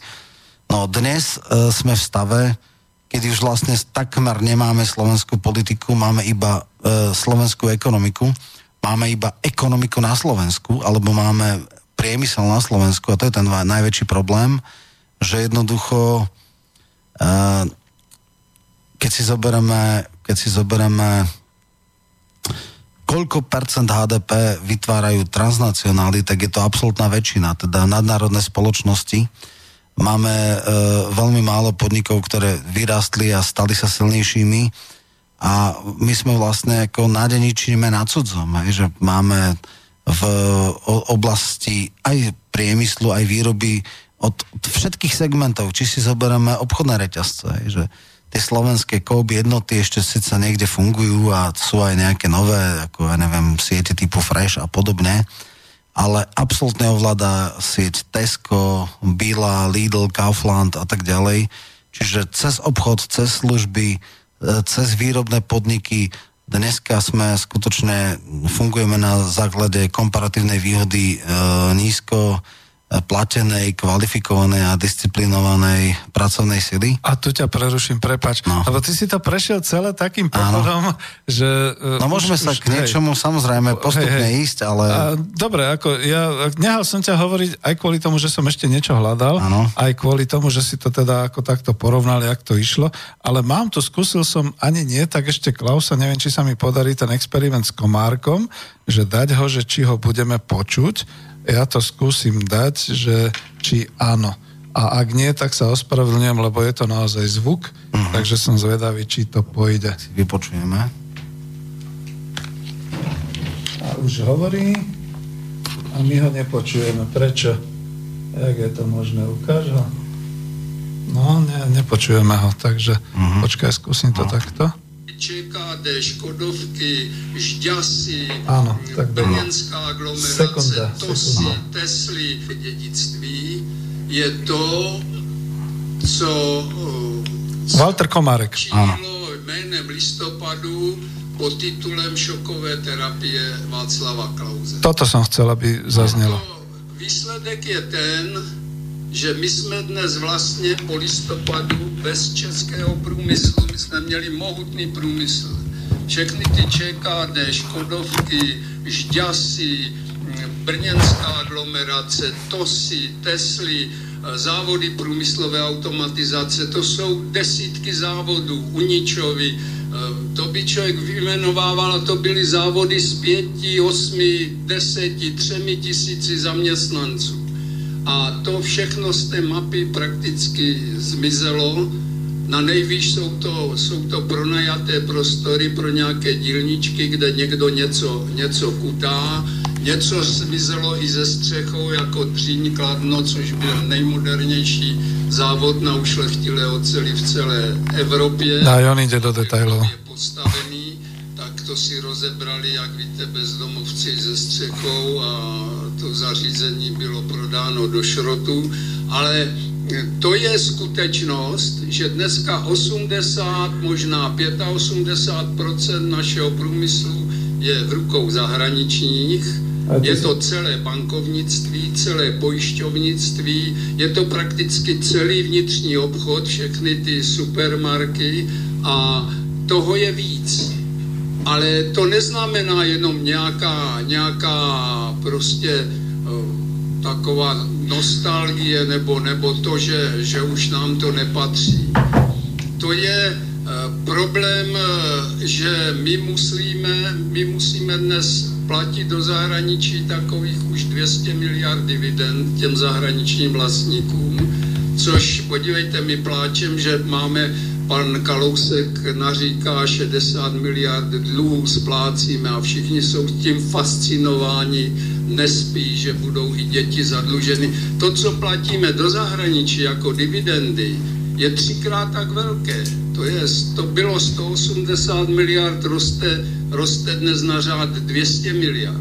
O to je prakticky o 10% je nižší použití našeho celkového produktu, protože musí jít, musí jít za hranice. No a toľko bolo, čo hovoril pán Walter Komárek. Ešte myslím, že toto bolo uvedené, za to som ten zvuk dal, aj keď teda nebol kvalitný, ospravedlňujem sa trošku. Uh, toto, toto v podstate on uh, hovoril niekedy už asi, no on zomrel v roku 2013, že to muselo byť také ja to poviem tak, ako keď je starý človek, ktorý potom ako trošku už ináč hovorí ako predtým. Ja som kedysi dávno v spomienkach na socializmus dával jeho kritiku socializmu, že byzantská ekonomika a že tento systém, toho sa musíme zbaviť a podobne. A vidíte, teda toto mohol niekedy v 2011-2012, pozriem si to ešte, prípadne dám to aj na YouTube, keď to uh, budete chcieť a, a on hovoril vlastne presne to isté, čo si aj ty spomínal a čo hovorím aj ja, aj keď to je len za Českú republiku už samozrejme. A ty si hovoril za Slovensku a znova, ja som sa k tomu potreboval vrátiť presne kvôli tomu, že e, aj takí ľudia, ktorí v tom 90 priam e, boli šťastní, že teraz sa tu niečo bude robiť, že sa to rozvíja, zrazu nakoniec v priebehu tých jednotlivých rokov, ty si to pekne popísal, 90. roky, po roku 2000 až teda teraz toto obdobie, ktorí vytriezveli, kde sme sa dostali do situácie, za to sme tu na klube e, národohospodárskom, že toto nie je o nostalgii. Nostalgia je, keď si kúpite kofolu v Lidli, alebo keď si kúpite rumové pralinky v Lidli a pripomína vám to detstvo. Ale toto, keď my hovoríme a porovnávame, že aký sme boli aká tá ekonomika bola, kam sme smerovali a ako sme dopadli.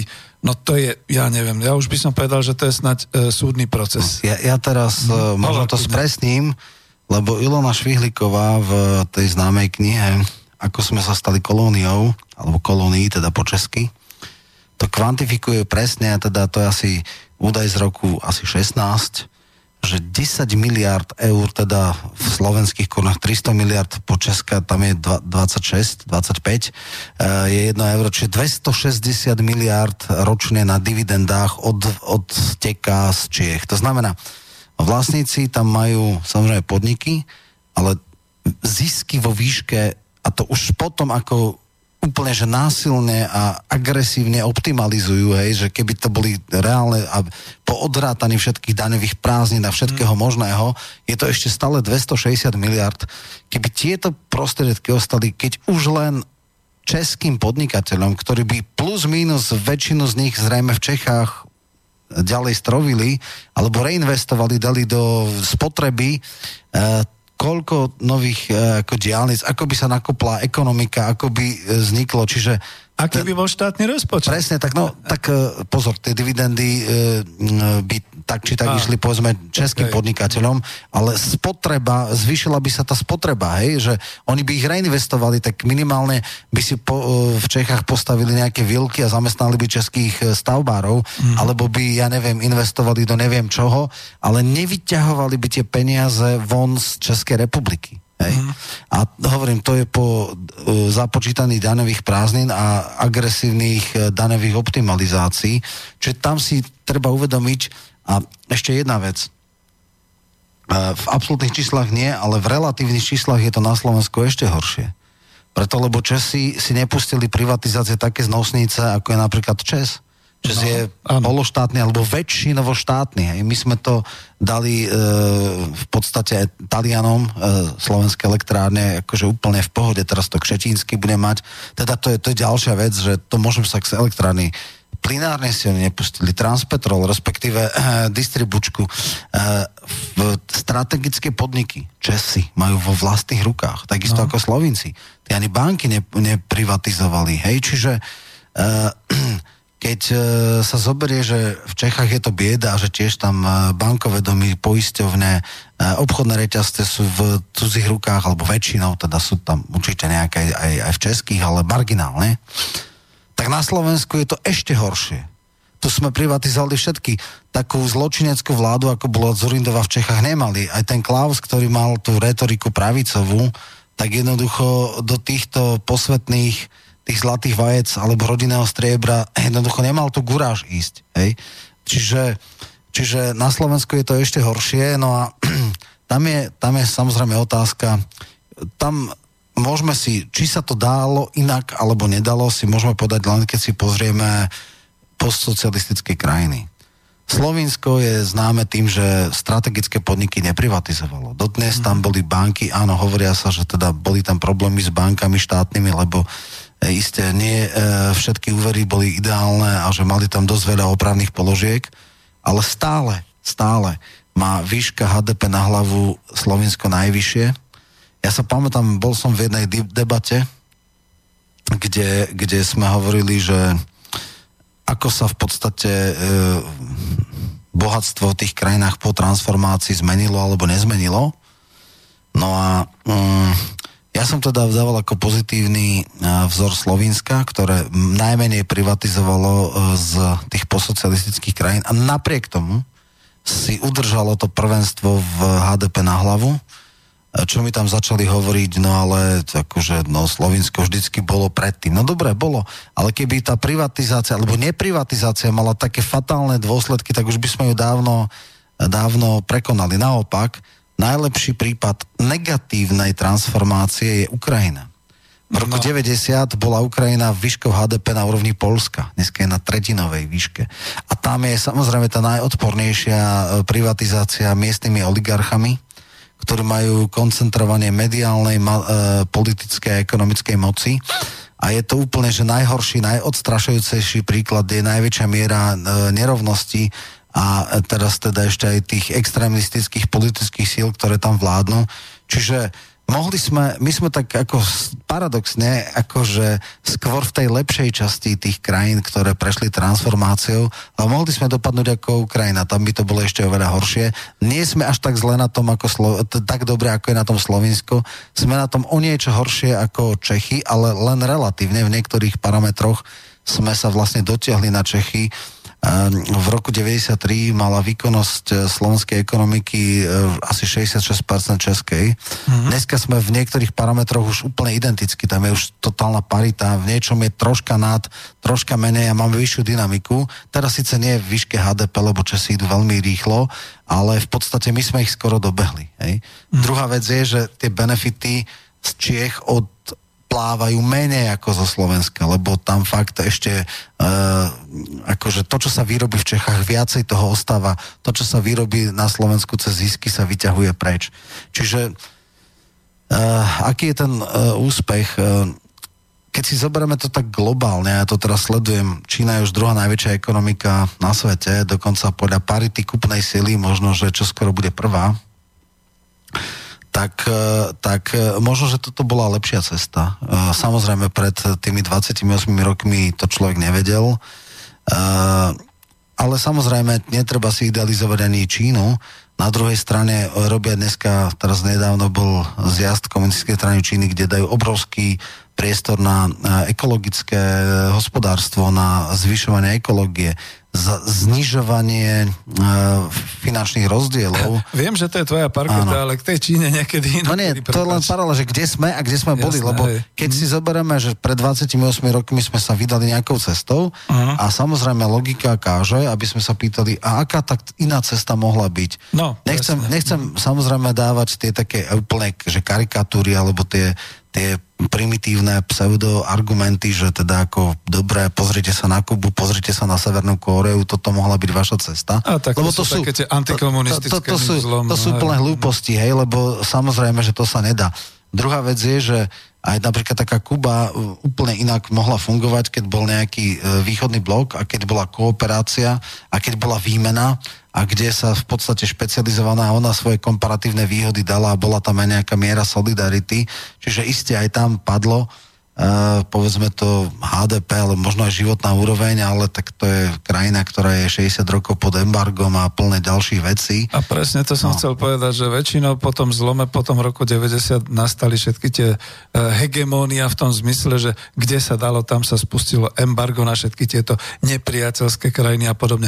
Uh, Roman, ty, ty máš v sebe ten, ten geopolitický drive, čiže ano. ja ti ho nechám, ale ešte no. trošku chcem, lebo... Ekonomika, už... no dobré, dajme, dajme otázky. Hej, už sú aj nejaké otázky otázky. Ešte len k tomu, čo si hovoril, doplním, že to bolo ešte to, čo som spomínal toho Geneta Gelbrejta, že skutočne naozaj v tom roku 89 aj český a slovenský národ mali tú historickú šancu posunúť svoje ekonomické dejiny ďalej, vyššie, práve vďaka tomu, že sem chodili aj tí ekonomovia, povedzme naozaj aj tí študenti vtedy a žiaci Otašiku, ktorí potom boli v Amerike, dneska je to profesor Zelený, boli to mnohí ďalší, ja som ich čerpal ako do tej ekonomickej demokracie, eh, kde hovorili o zamestnaneckých samozprávach, o samozprávnom socialistickom systéme, o spoločnom podnikaní so západnými firmami a eh, celkovo akože spoločnom medzinárodnom kooperačnom a integračnom podnikaní a takéto veci.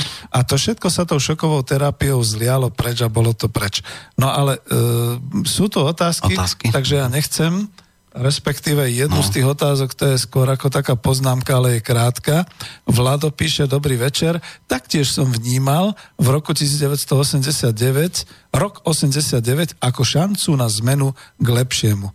Myslím si, že zlom nastal v roku 1990 na zasadaní RVHP, kde navrhol minister financí Klaus a maďarský minister zúčtovanie platie v amerických dolároch namiesto clearingu. Tuto doplním tú poznámku, že no ale tam exceloval aj náš minister uh, dlouhý, neviem, čo to bol, hospodárstva, hospodárstva ktorý celkom otvorene ohlásil, že akože my už RVAP nepotrebujeme, my sme už na západe, my už budeme len za západom. Tak samozrejme viem, tam sú tie podrobnosti, že ako potom Rusi povedali, dobre, keď chcete, budeme účtovať v amerických dolároch. Nám to nevadí. No a my sme potom veľmi hlúpo ako v, z toho vyšli. No a bol koniec priemyslu. To je pokračovanie vladovej myšlienky. Možno to sa, e, to sa bude na, dať nájsť ešte v hospodárskych novinách, v archívoch a praje nám pekný večer. No neviem, či chceš k tomuto, ja som to povedal, že dlhý. E, ten, ten dlouhý najväčší bol problém bolo, že skrátka rozpadol sa blok. Mm. A, ako sa hovorí, E, môže fungovať systém plánovaného hospodárstva, e, ak sa plánuje. Ale keď sa nemôže hybridný systém. Mm-hmm. Pamätám sa, že, že v Rusku bol taký experiment Šatalinov program 500 dní, kde bolo, že e, riadené trhové hospodárstvo. Tak bude trhové, alebo je riadené. Ale jednoducho e, e, hybridné modely zlyhávajú a nedalo sa byť aj polotehotný, aj tak, čiže tam v podstate tým, že sa celý tá, tá štruktúra tej kooperácie a všetkých tých vecí hovorilo sa niečo, čo som celkom vtedy nechápal, konvertibilný rubel, konvertibilná koruna, lebo e, častokrát, keď sa kupoval nejaký, nejaký, ja neviem, e, e, nejaké technológie zo západu, takže hmm. toľko a toľko konvertibilných korún by to, to stalo. To si musím tam... dovoliť oponovať no. ale dokonči, hej, hej. No, čiže to, že sme prešli z takto, treba si jednu vec povedať, ktorú možno, že dneska mladí ľudia nevedia, že koruna nebola voľne zameniteľná, teda konvertibilná. Že keď ste prišli, ja neviem, uh, do Londýna, tak za koruny vám nedali libry. Hej? Mm. Možno, že v Rakúsku za tie koruny ste mohli niečo vymeniť, ale to už tak akože výnimočne. Uh, viem, že otec bol v Rakúsku tuším v 81. a tam sa mu niečo podarilo, ale už ja neviem, v Nemecku asi by to bol problém. A uh, ešte aj v 90. rokoch boli nejaké limity na výmeny koruny e, a až potom to zrušili, keď sa úplne, a, že... Ne, prepáč, no, ako tu, tu už ideš moc do hĺbky, tu ťa zastavím, lebo tú oponentúru, ktorú som chcel, ano. mám ja z vlastnej praxe, no. prepáč mi. Konvertibilný rubel fungoval a fungoval veľmi dobre, pokiaľ bola medzinárodná spolupráca RVHP, pretože no, sa clearing. skutočne... Áno, no. clearing, pretože no. v tom clearingu veď existovala Medzinárodná investičná banka v Moskve, aj e, banka pre hospodárskú pomoc, tie nakoniec existujú dodnes, akurát, že teda tým, že sa odišlo od rubla od e, RVHP, tak samozrejme Ale... oni fungujú dneska na svetových menách Jasne. a rád by som robil tam v Moskve, kde robia aj naši slovenskí experti, stále naďalej v tých bankách tie zostali. Ja, ja som len chcel povedať, že tým, že sme prešli z konvertibilného rubľa na dolár a v tom čase koruna mhm. nebola, to nebolo euro. Hej, to, e, tak to no. je, ale to bolo trošku ináč zase, no. pretože konvertibilný rubel bol skoro až do konca. Dokonca v tých clearingových e, e, zmluvách e, bolo ešte po roku 90 dostatočne, však z toho boli tie dlhy. Prepáč, ale z toho boli z toho tie dlhy. sa deblokuje dneska. Z toho že... sa deblokuje, áno. pretože to všetko bolo v prevoditeľnom rubli a, a z toho všetko vlastne sa ťahali peniaze.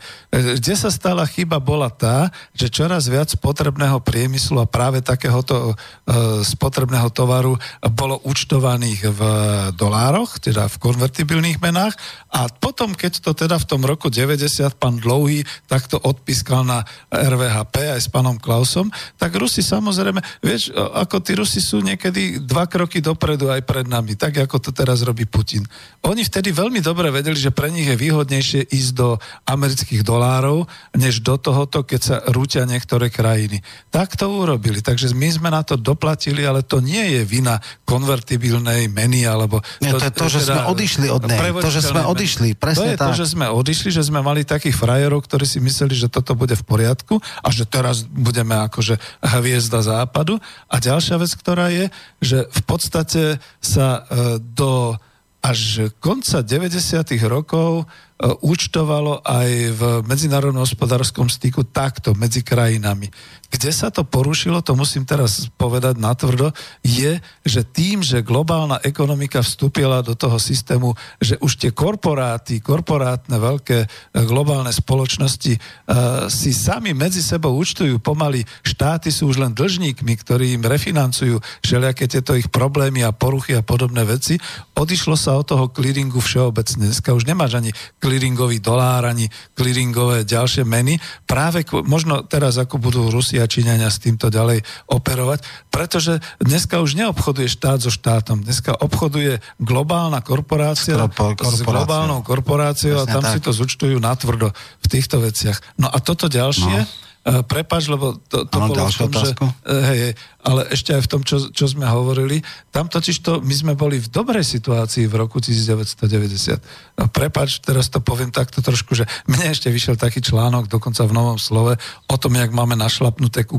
konvertibilite koruny, pretože my sme mali práve tým, že sme mali e, veľký spotrebný priemysel a silnú štruktúru vývozu, a že sme mali vlastné majetky. My sme si mohli dovoliť pri veľmi racionálnej medzinárodnej spolupráce, kde by boli spoločné podniky a nie, že by sa predávali podniky a kde by neboli dovozy, ale bolo by to trošku tak ako v Iráne a v Iraku, že teda dovážať môžete iba vtedy, pokiaľ to u nás nevyrábate. Tak a týmto spôsobom. My sme mali našlapnuté dokonca aj ku konvertibilite koruny, pretože stačilo urobiť jeden krok, naozaj zrušiť ten devizový monopol e, zahraničného obchodu a už by to bolo, pretože naozaj už mohli byť iné finančné prostriedky. Prepač, ako v tých, v poriadku, veciach, nech sa to vysvetlilo, ktoré som, no, ktoré som vlastne mal ja, tak to, to musím no. povedať.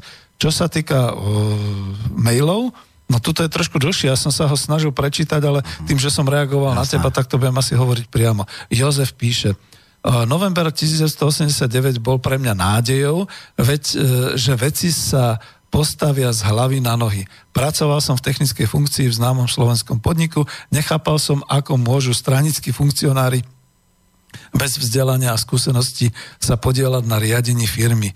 Veci sa hýbali veľmi pomaly, inovácie boli brzdené, urychlené boli vtedy, ak sa k zlepšováku pripísal stranický funkcionár. No to si ošetruje svoju boliestku, ale kľudne poviem, obidvaja súhlasíme s tým, že naozaj žiaľ Bohu, to riadenie bolo dosť slabé, pokiaľ tam boli dosadení politickí funkcionári a nie teda ekonómovia, alebo teda Kompetentní ľudia, o to ísť. Či Zabudáme na jednu vec. Aj my sme mali riadiacich pracovníkov, aj my sme mali inštitúty riadenia. Vtedy sa nevolili manažerské školy, ale boli to inštitúty riadenia. A tam boli naozaj špecialisti. Jeden z nich je napríklad profesor Jaroslav Husár, ktorý Áno. nám tuto robí uh, niekedy relácie. A uh, žiaľ Bohu, to bolo práve to, že viac sa dalo na tie politické rozhodnutia, než na toto. Jednou z brzd, píše ďalej Jozef, bola centralizácia vedy a výskumu, ktorá neumožňovala rozvoj výpočtovej techniky. A výpočtová technika na západe bola vyvíjana mnohými firmami chaoticky, a bez plánovania presadili sa len niektoré riešenia firmy, ktoré sa však rýchle zavádzali do praxe, no to je súkromný názor. Uh-huh. V RVHP sme nevedeli vyrobiť jediný integrovaný obvod s výnimkou jednoduchých ťažko, Tesla Piešťany a tak ďalej. No ako Jozef je to na prednášku a musím teda byť ja teraz ako tvrdý, ako redaktor, s mnohými vecami nesúhlasím, pretože fungovalo embargo.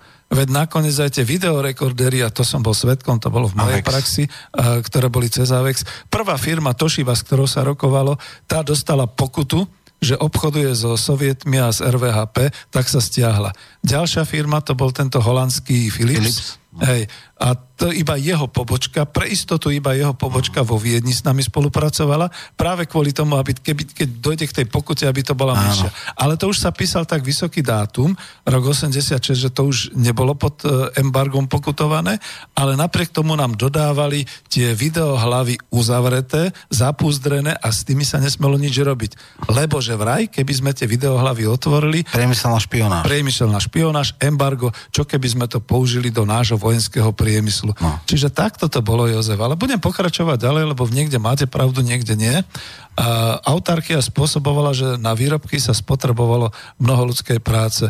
Jozef, zmedlili ste si trošku ako reláciu, prepačte, ja nebudem pokračovať. Sorry.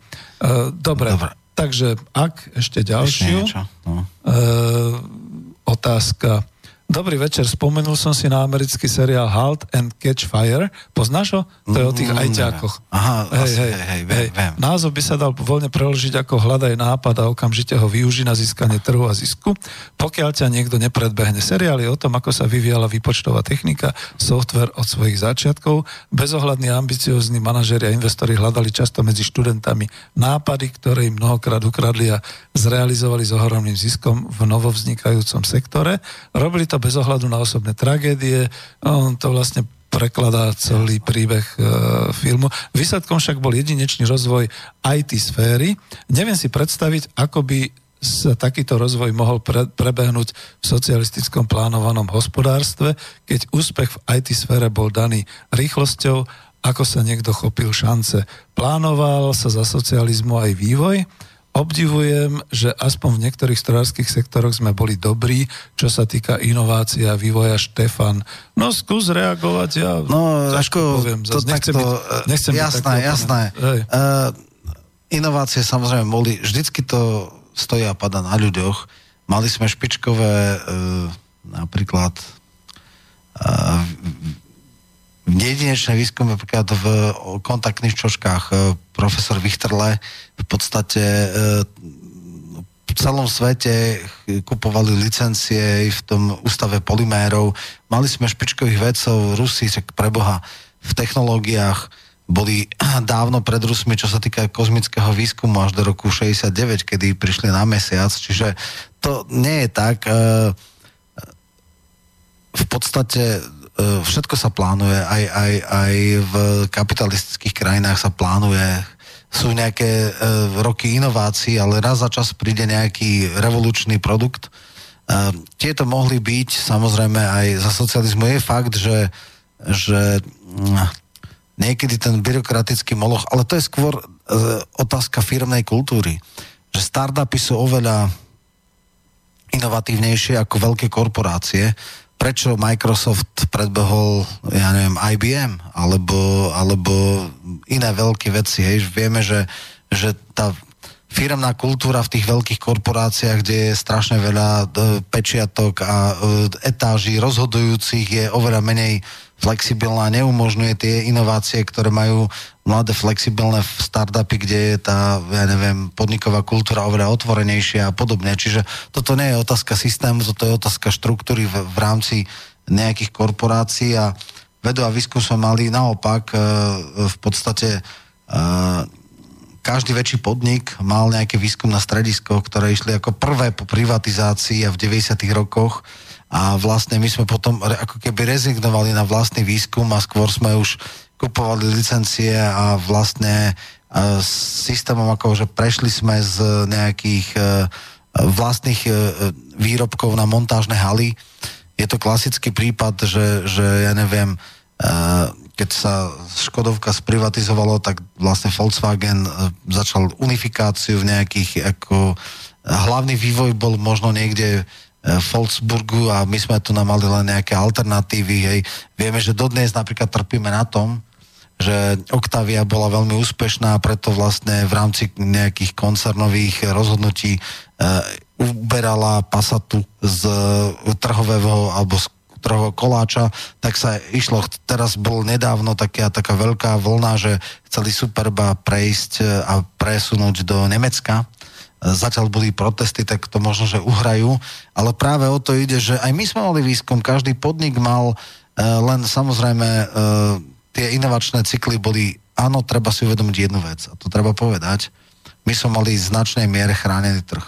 Hej to, ako sa povedalo, čo sa dalo vytvoriť a urobiť v rámci štátu alebo v rámci bloku, v rámci RVHP, tak sa veľmi nedovážalo. Je fakt, že diverzita e, rôznych značiek, e, ja neviem, či už aut, alebo spotrebnej elektroniky, alebo všeličoho možného, nebola taká, ako je dnes.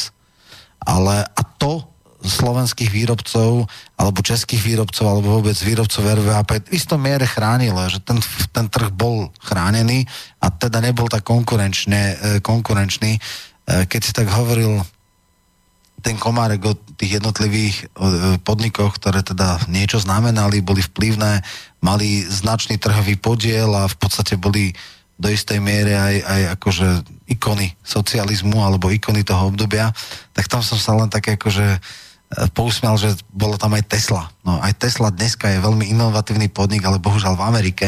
No to bola tes- te- technika slaboprúdová. Ešte Áno, ja, ja viem. To je, to je vtip, akože len, že Tesla ešte aj dneska je. Práve teraz som, keď som išiel do štúdia, čítal, že vlastne Apple by mohol kúpiť Teslu, lebo mm. samozrejme je, je v nejakých e, finančných problémoch. No ale tu to... už si odpočil a ja sa vrátim ešte k tomu, lebo som chcela ja zareagovať. Samozrejme, Health and Catch Fire. Ako vynikajúci seriál, ktorý ukazuje tú hlbokú, e, v podstate ako tú hlbokú podstatu aj toho, ako sa to deje za kapitalizmu, ako proste toho študenta vyplatili pár desiatkami dolárov a proste ten majiteľ z toho zbohatol nehorázným spôsobom. Ináč to sú tie príbehy aj akože Jobsa a Gatesa a všetkých týchto. Na druhej strane odpoviem ešte trošku aj na to, ty si to trošku širšie hovorila, nehal som ťa teda dohovoriť. Ako my stále zabudáme, že hovoríme o 20. storočí teraz si predstavte, že je tu e, u nás taká situácia s embargom, ako je momentálne v Iráne alebo vo Venezuele. Vy nemôžete urobiť nič, pretože tí, ktorí majú to prvenstvo technologické a inovatívne a tie high-tech, tí, tí, aj keby veľmi chceli, nemôžu vám dať, pretože nakoniec to je embargo medzi Ruskou federáciou a Európskou úniou. E, poznáme strojárske podniky u nás, ktoré sú dobré, ale nemôžu vyvážať do Ruskej federácie, lebo NATO im povie, toto nemôžete vyvážať, pretože to je strategický komponent, ktorý oni zamontujú niekde do svojej rakety a to u nás budú ohrozovať. Veď pochopte ľudia, že bola súčasťou aj ekonomiky bola studená, studená vojna. vojna. A v tej studenej vojne jednoducho nemohol robiť e, československý podnik niečo, čo v podstate e, mohol to vidieť na nejakých výstavách, mohol to vidieť dokonca na nejakých konferenciách, no však to bolo práve to, že za to potom obidve strany krvácali, lebo pán vedec tak, dostal tak. po hube, keď sa vrátil domov a prípadne zostal vonku, pretože sa mu to viac páčilo, prípadne tak ako tá Toshiba dostala mastnú pokutu a zákaz nejaký, pretože takisto, čiže tu, tu boli tiež takéto hranice. Jediné, čo akože v tom bolo možno akože dobré, že nás to udržiavalo v určitej kondícii uh, v Československu, že my sme vedeli, a nie len, že opajcovať, to by bolo blbé, to robili Číňania v niektorých veciach aj my, ale vedeli sme to doplniť aj tá videohlavica, snažili sa ju nejak rozbiť a, a urobiť, ale potom ju v podstate zdokonalili a robili určité veci, len to už bolo v roku 91. A prečo by ste v 91. dávali na Slovensko nejaký nový videorekorder, keď sa otvorili hranice a každý dovozca vám doviezol 30 typov rôznych videorekorderov, kde to už bolo zbytočné takto rozvíjať. A to chcem ako doplniť, to je práve to, ten môj záver, potom ťa už pustím, lebo my moc zase rozoberáme, že socializmus my sme zabudli trošku na tom, že v klube národospodárov v tejto téme sme hovorili o tom, ako sme dopadli. Čiže ja dávam takú protiotázku. No a kde do čerta je ten náš výskum a vývoj v tejto slobode a demokracii, keď si môžete zobrať milión eur a začať vyvíjať niečo? Prečo to nikto nerobí? No prasne. E, ten problém je, že samozrejme dneska výskum je základný a aplikovaný, základný je hlavne na savkách, ale tie podnikové tým, že a to je to podstatné. Absolutná väčšina produkčných podnikov nie je v slovenských rukách, tak má vývoj v materských krajinách. Hej. Čiže mm, vlastne oni tam vymýšľa, my sme len montážna hala, čiže to obrovské plitvanie ľuďmi bola obrovská chyba, že vlastne keď e, sa privatizovali podniky alebo išli do, um, získali nejaké odbytové ťažkosti alebo mali, tak prvé prepušťali vedcov, hej, aplikovaných, ktorí boli aplikovaný výskum s tým, že si mysleli, že jednoduchšie bude kúpiť licencia a kopčiť to. No, e, toto bola obrovská, by som povedal, rana pre celé generácie. E, dnes samozrejme sú eurofondy, dnes e, existujú tie startupy niekedy až predražované, že občas, áno, napríklad Skype kúpil Microsoft za miliardu dolárov, to je estonský podnik, to ma, málo kto vie, že vlastne Skype sú Estonci. No ale. Hej, áno, áno.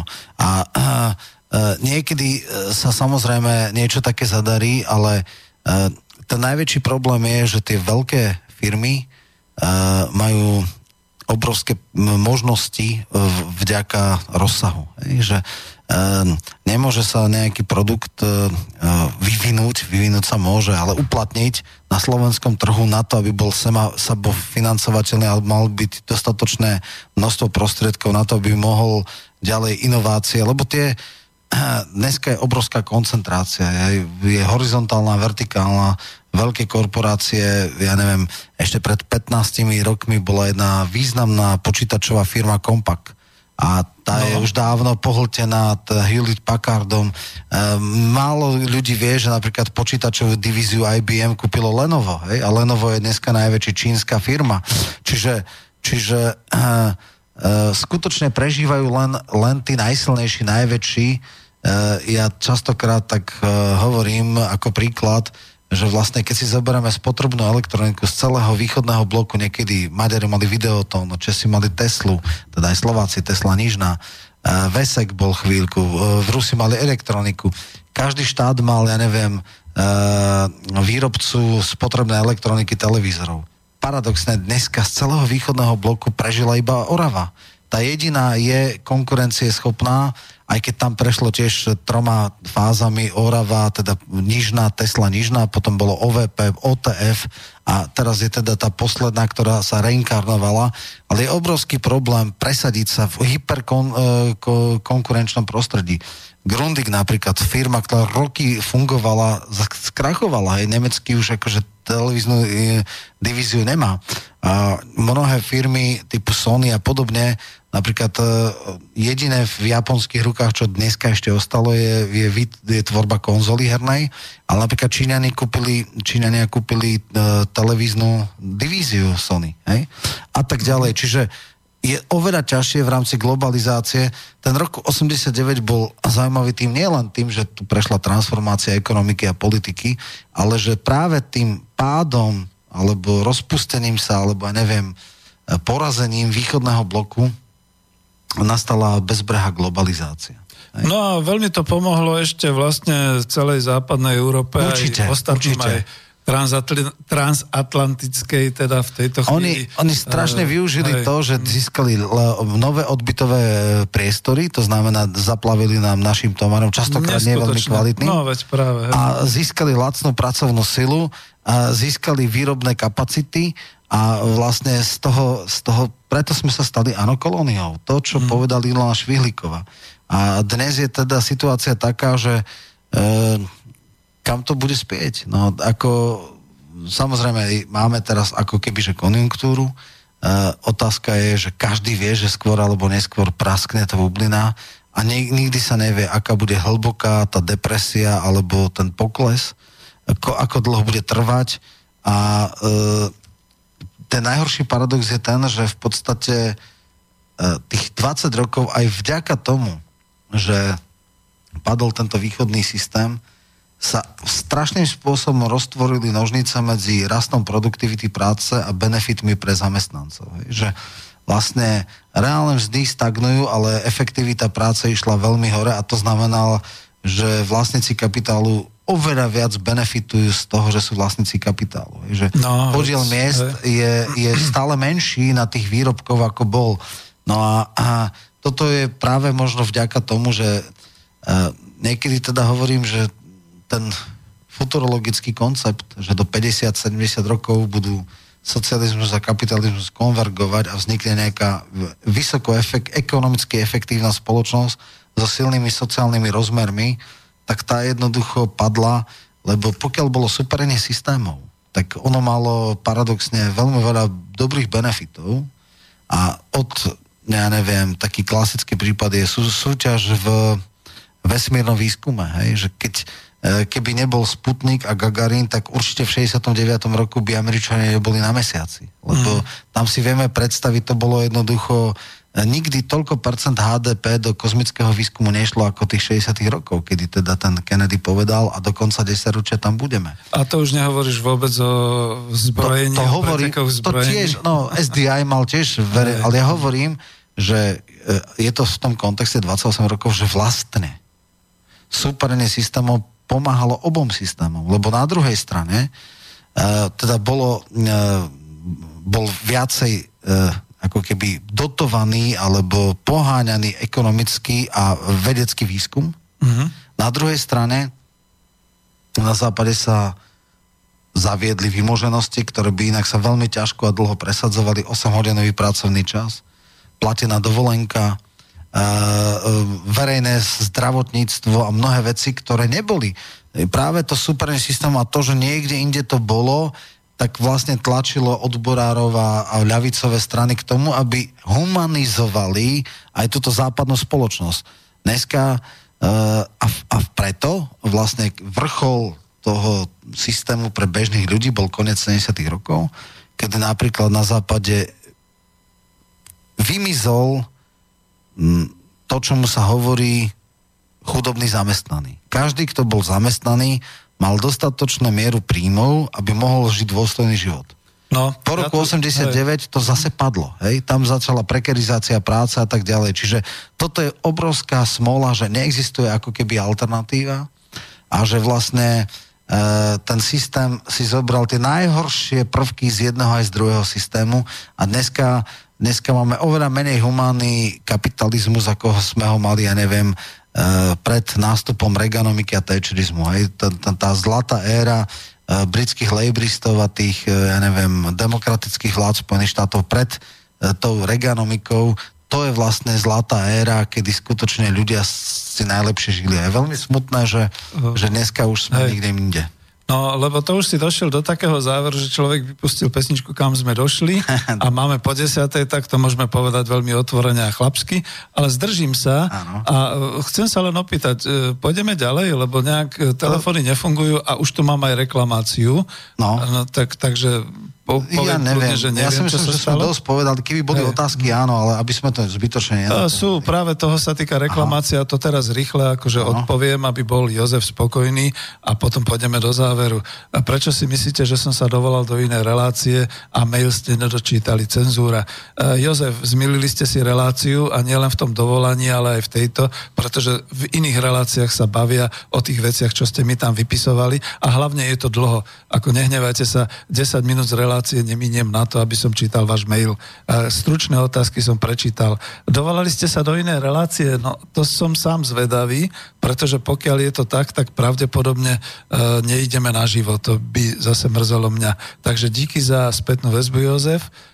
To je práve ten problém, ktorý občas máme, že sa môže stať nejaká technická porucha, takže dúfam, že nás vysielajú napriamo. Ale už netelefonujte, lebo máme posledných pár minút a uh, ja som to chcel dokončiť a zakončiť práve tu, pretože sme na klube národohospodárov, že keď to zhrniem celkovo, a aj pre vás to, Jozef, platí, prepačte, lebo vy ste mali potom trošku iný, iný systém rozmýšľania. A My sme po roku 1990 nevykročili správnym smerom. V roku 89 to možno bolo vzodmutie celého Československa, a ľudu Československej republiky, ktoré chcelo niečo viac, niečo lepšie, niečo iným spôsobom. Chvíľu sa akoby dýchalo slobodne, ale keď to teda tam aj Vlado e, sa pýtal, že kedy sa to zlomilo, no zlomilo sa to skutočne e, tým nástupom Klausa, ktorý sa dneska tvári ako neviňatko, a nástupom všetkých týchto ostatných. Dali sa do pozadia ekonómovia, ktorí rozmýšľali práve o tej konver... Jak, jak si to nazval? Konverzii, kon, O- nie, nie. konvergencia, konvergencia. konvergencie v tomto zmysle, pretože touto cestou sa malo ísť. No a potom sa otvorili tieto malá, veľká privatizácia, po privatizácii prišli ďalšie vlny, potom prišiel výpredaj, a potom nastúpili dneska oligarchovia a sme tam, kde sme zostali. Toto nie je o plači, to je o tom, aby sme si uvedomili aj tu na klube národospodárov, že ešte stále sa s tým dá niečo robiť. A toto trošku ako zakončím a dúfam, že konštruktívne, že musíme si byť vedomí, kam sme sa dostali a kde to začínalo a čo budeme chcieť robiť ďalej. A každopádne e, ďakujem aj tebe, že si hovoril aj o týchto e, veľkých príkladoch, ale vieš, ako tieto príklady niekedy rušia, pretože každá malá firmička, ktorá na Slovensku vzniká, sa už hneď cíti, že je v nejakom tom postavení tej super e, korporácie a podobne. Zabúda na to, že ich najbližší chlebodarcovia sú ich susedia, je ich lokalita, sú ich nejaké miestne možnosti a tam treba začať a tam to treba rozvíjať. Ten, kto začína hneď tým, že zainvestuje milión eur, zadlží sa a chce konkurovať svetu, väčšinou dopadne špatne, alebo dopadne šťastlivo, pokiaľ veľmi rýchle predá kapitálovo svoju firmu nejakej ďalšej firme. Tuto to ako naozaj končím, pretože stále počúvam len tie náreky, že my tu nemôžeme, my s tým nemôžeme a dostali sme sa do takej situácie. Viete, aká tá situácia je? No dostali sme sa do šmiku, do hospodárskeho šmiku, kde sme si roztrieskali všetko, čo existovalo a kde sme momentálne v situácii, že žijeme v akejsi bohatej krajine, kde ešte vždy môžeme začať znova a začať pre svoje okolie, začať pre svoju republiku, začať pre, povedzme naozaj tak, ako to teraz ma možno budú mnohí ne- nenávidieť, ale ako sa to teraz začína občas objavovať, že vlastné potraviny do e, tej vzdialenosti 50 kilometrov a podobne a možno aj vlastná výroba nejakého otečka a takýchto vecí. A tomuto sa všetci smejeme. Čomu sa smejete? Sami sebe a svojmu osudu? Ako teraz som agresívny, ale toto tu nezaznelo ani v mailoch, ktoré došli ani v ničom. Všetci v podstate hľadáme vždy nejakú vinu v nejakom tom minulom režime. Zamyslíme sa nad tým, kam sme došli za tých 28 rokov. Toto je podstatné. Prepáč, akože ešte kľudne ty povedz, ale keď skončíme o tej pohode, pohode. No, tak... Nič, ja len uh, máme už čas veľmi na, na, naklonený, takže uh, je to veľká téma, treba o tom diskutovať, treba si pozerať uh, bez rožových okuliarov na jeden aj druhý systém, treba byť uh, príro, uh, prirodzene kritický k tomu, čo bolo pred rokom 89, ale samozrejme v žiadnom prípade netreba uh, nejak fetišizovať ten tzv. demokratický vývoj. Ja si myslím, že pre úzkú vrst, užšiu vrstvu ľudí to bola veľká výzva a možnosť na realizáciu, ale priemerní ľudia s priemernými schopnosťami viac menej môžu banovať a no, no, nič nám neostáva, iba snažiť sa vylepšovať tento systém. Dokonalý nikdy žiaden nebude ani nebol, ale zlepšiť ho môžeme, preto netreba rezignovať a treba stále bojovať o lepšie, lepšie a spravodlivejšie spoločenské zriadenie. Díky pekne. A vzhľadom k tomu, že máme ešte minútu, ja som myslel, že dáme nejakú pesničku, ale to už sa mi asi nepodarí. Hľadám tu aj nejaký jingle tak uh, berte to tak, že toto by mohlo byť pokračovanie 25 relácií, ale stretli sme sa tu dneska v predvečer toho 16, teda toho 17. novembra, dnes je 16. s tým, že rozobrať aspoň trošku, ako to asi s nami momentálne dopadlo a byť taký aj pozitívny, pretože mňa najviac vždy mrzí, keď sa hovorí o tom, čo všetko sme mohli a pozrite sa na tie veľké korporácie, čo dosiahli. Dívajte sa na svoje dve ruky, dívajte sa na svoje okolie, nájdite si niekoho, kto dokáže s vami ďalej potiahnuť a robiť a robte to, o tom je naše hospodárstvo. Takže takto sa s vami lúčime a ja už hľadám ten jingle, ktorý nakoniec asi ani nebude, neviem z akého dôvodu sa mi to nedarí.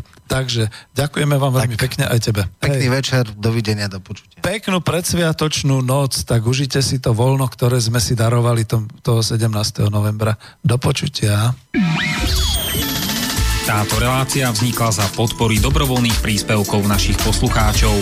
I ty sa k ním môžeš pridať. Viac informácií nájdeš na www.slobodnyvysielac.sk Ďakujeme.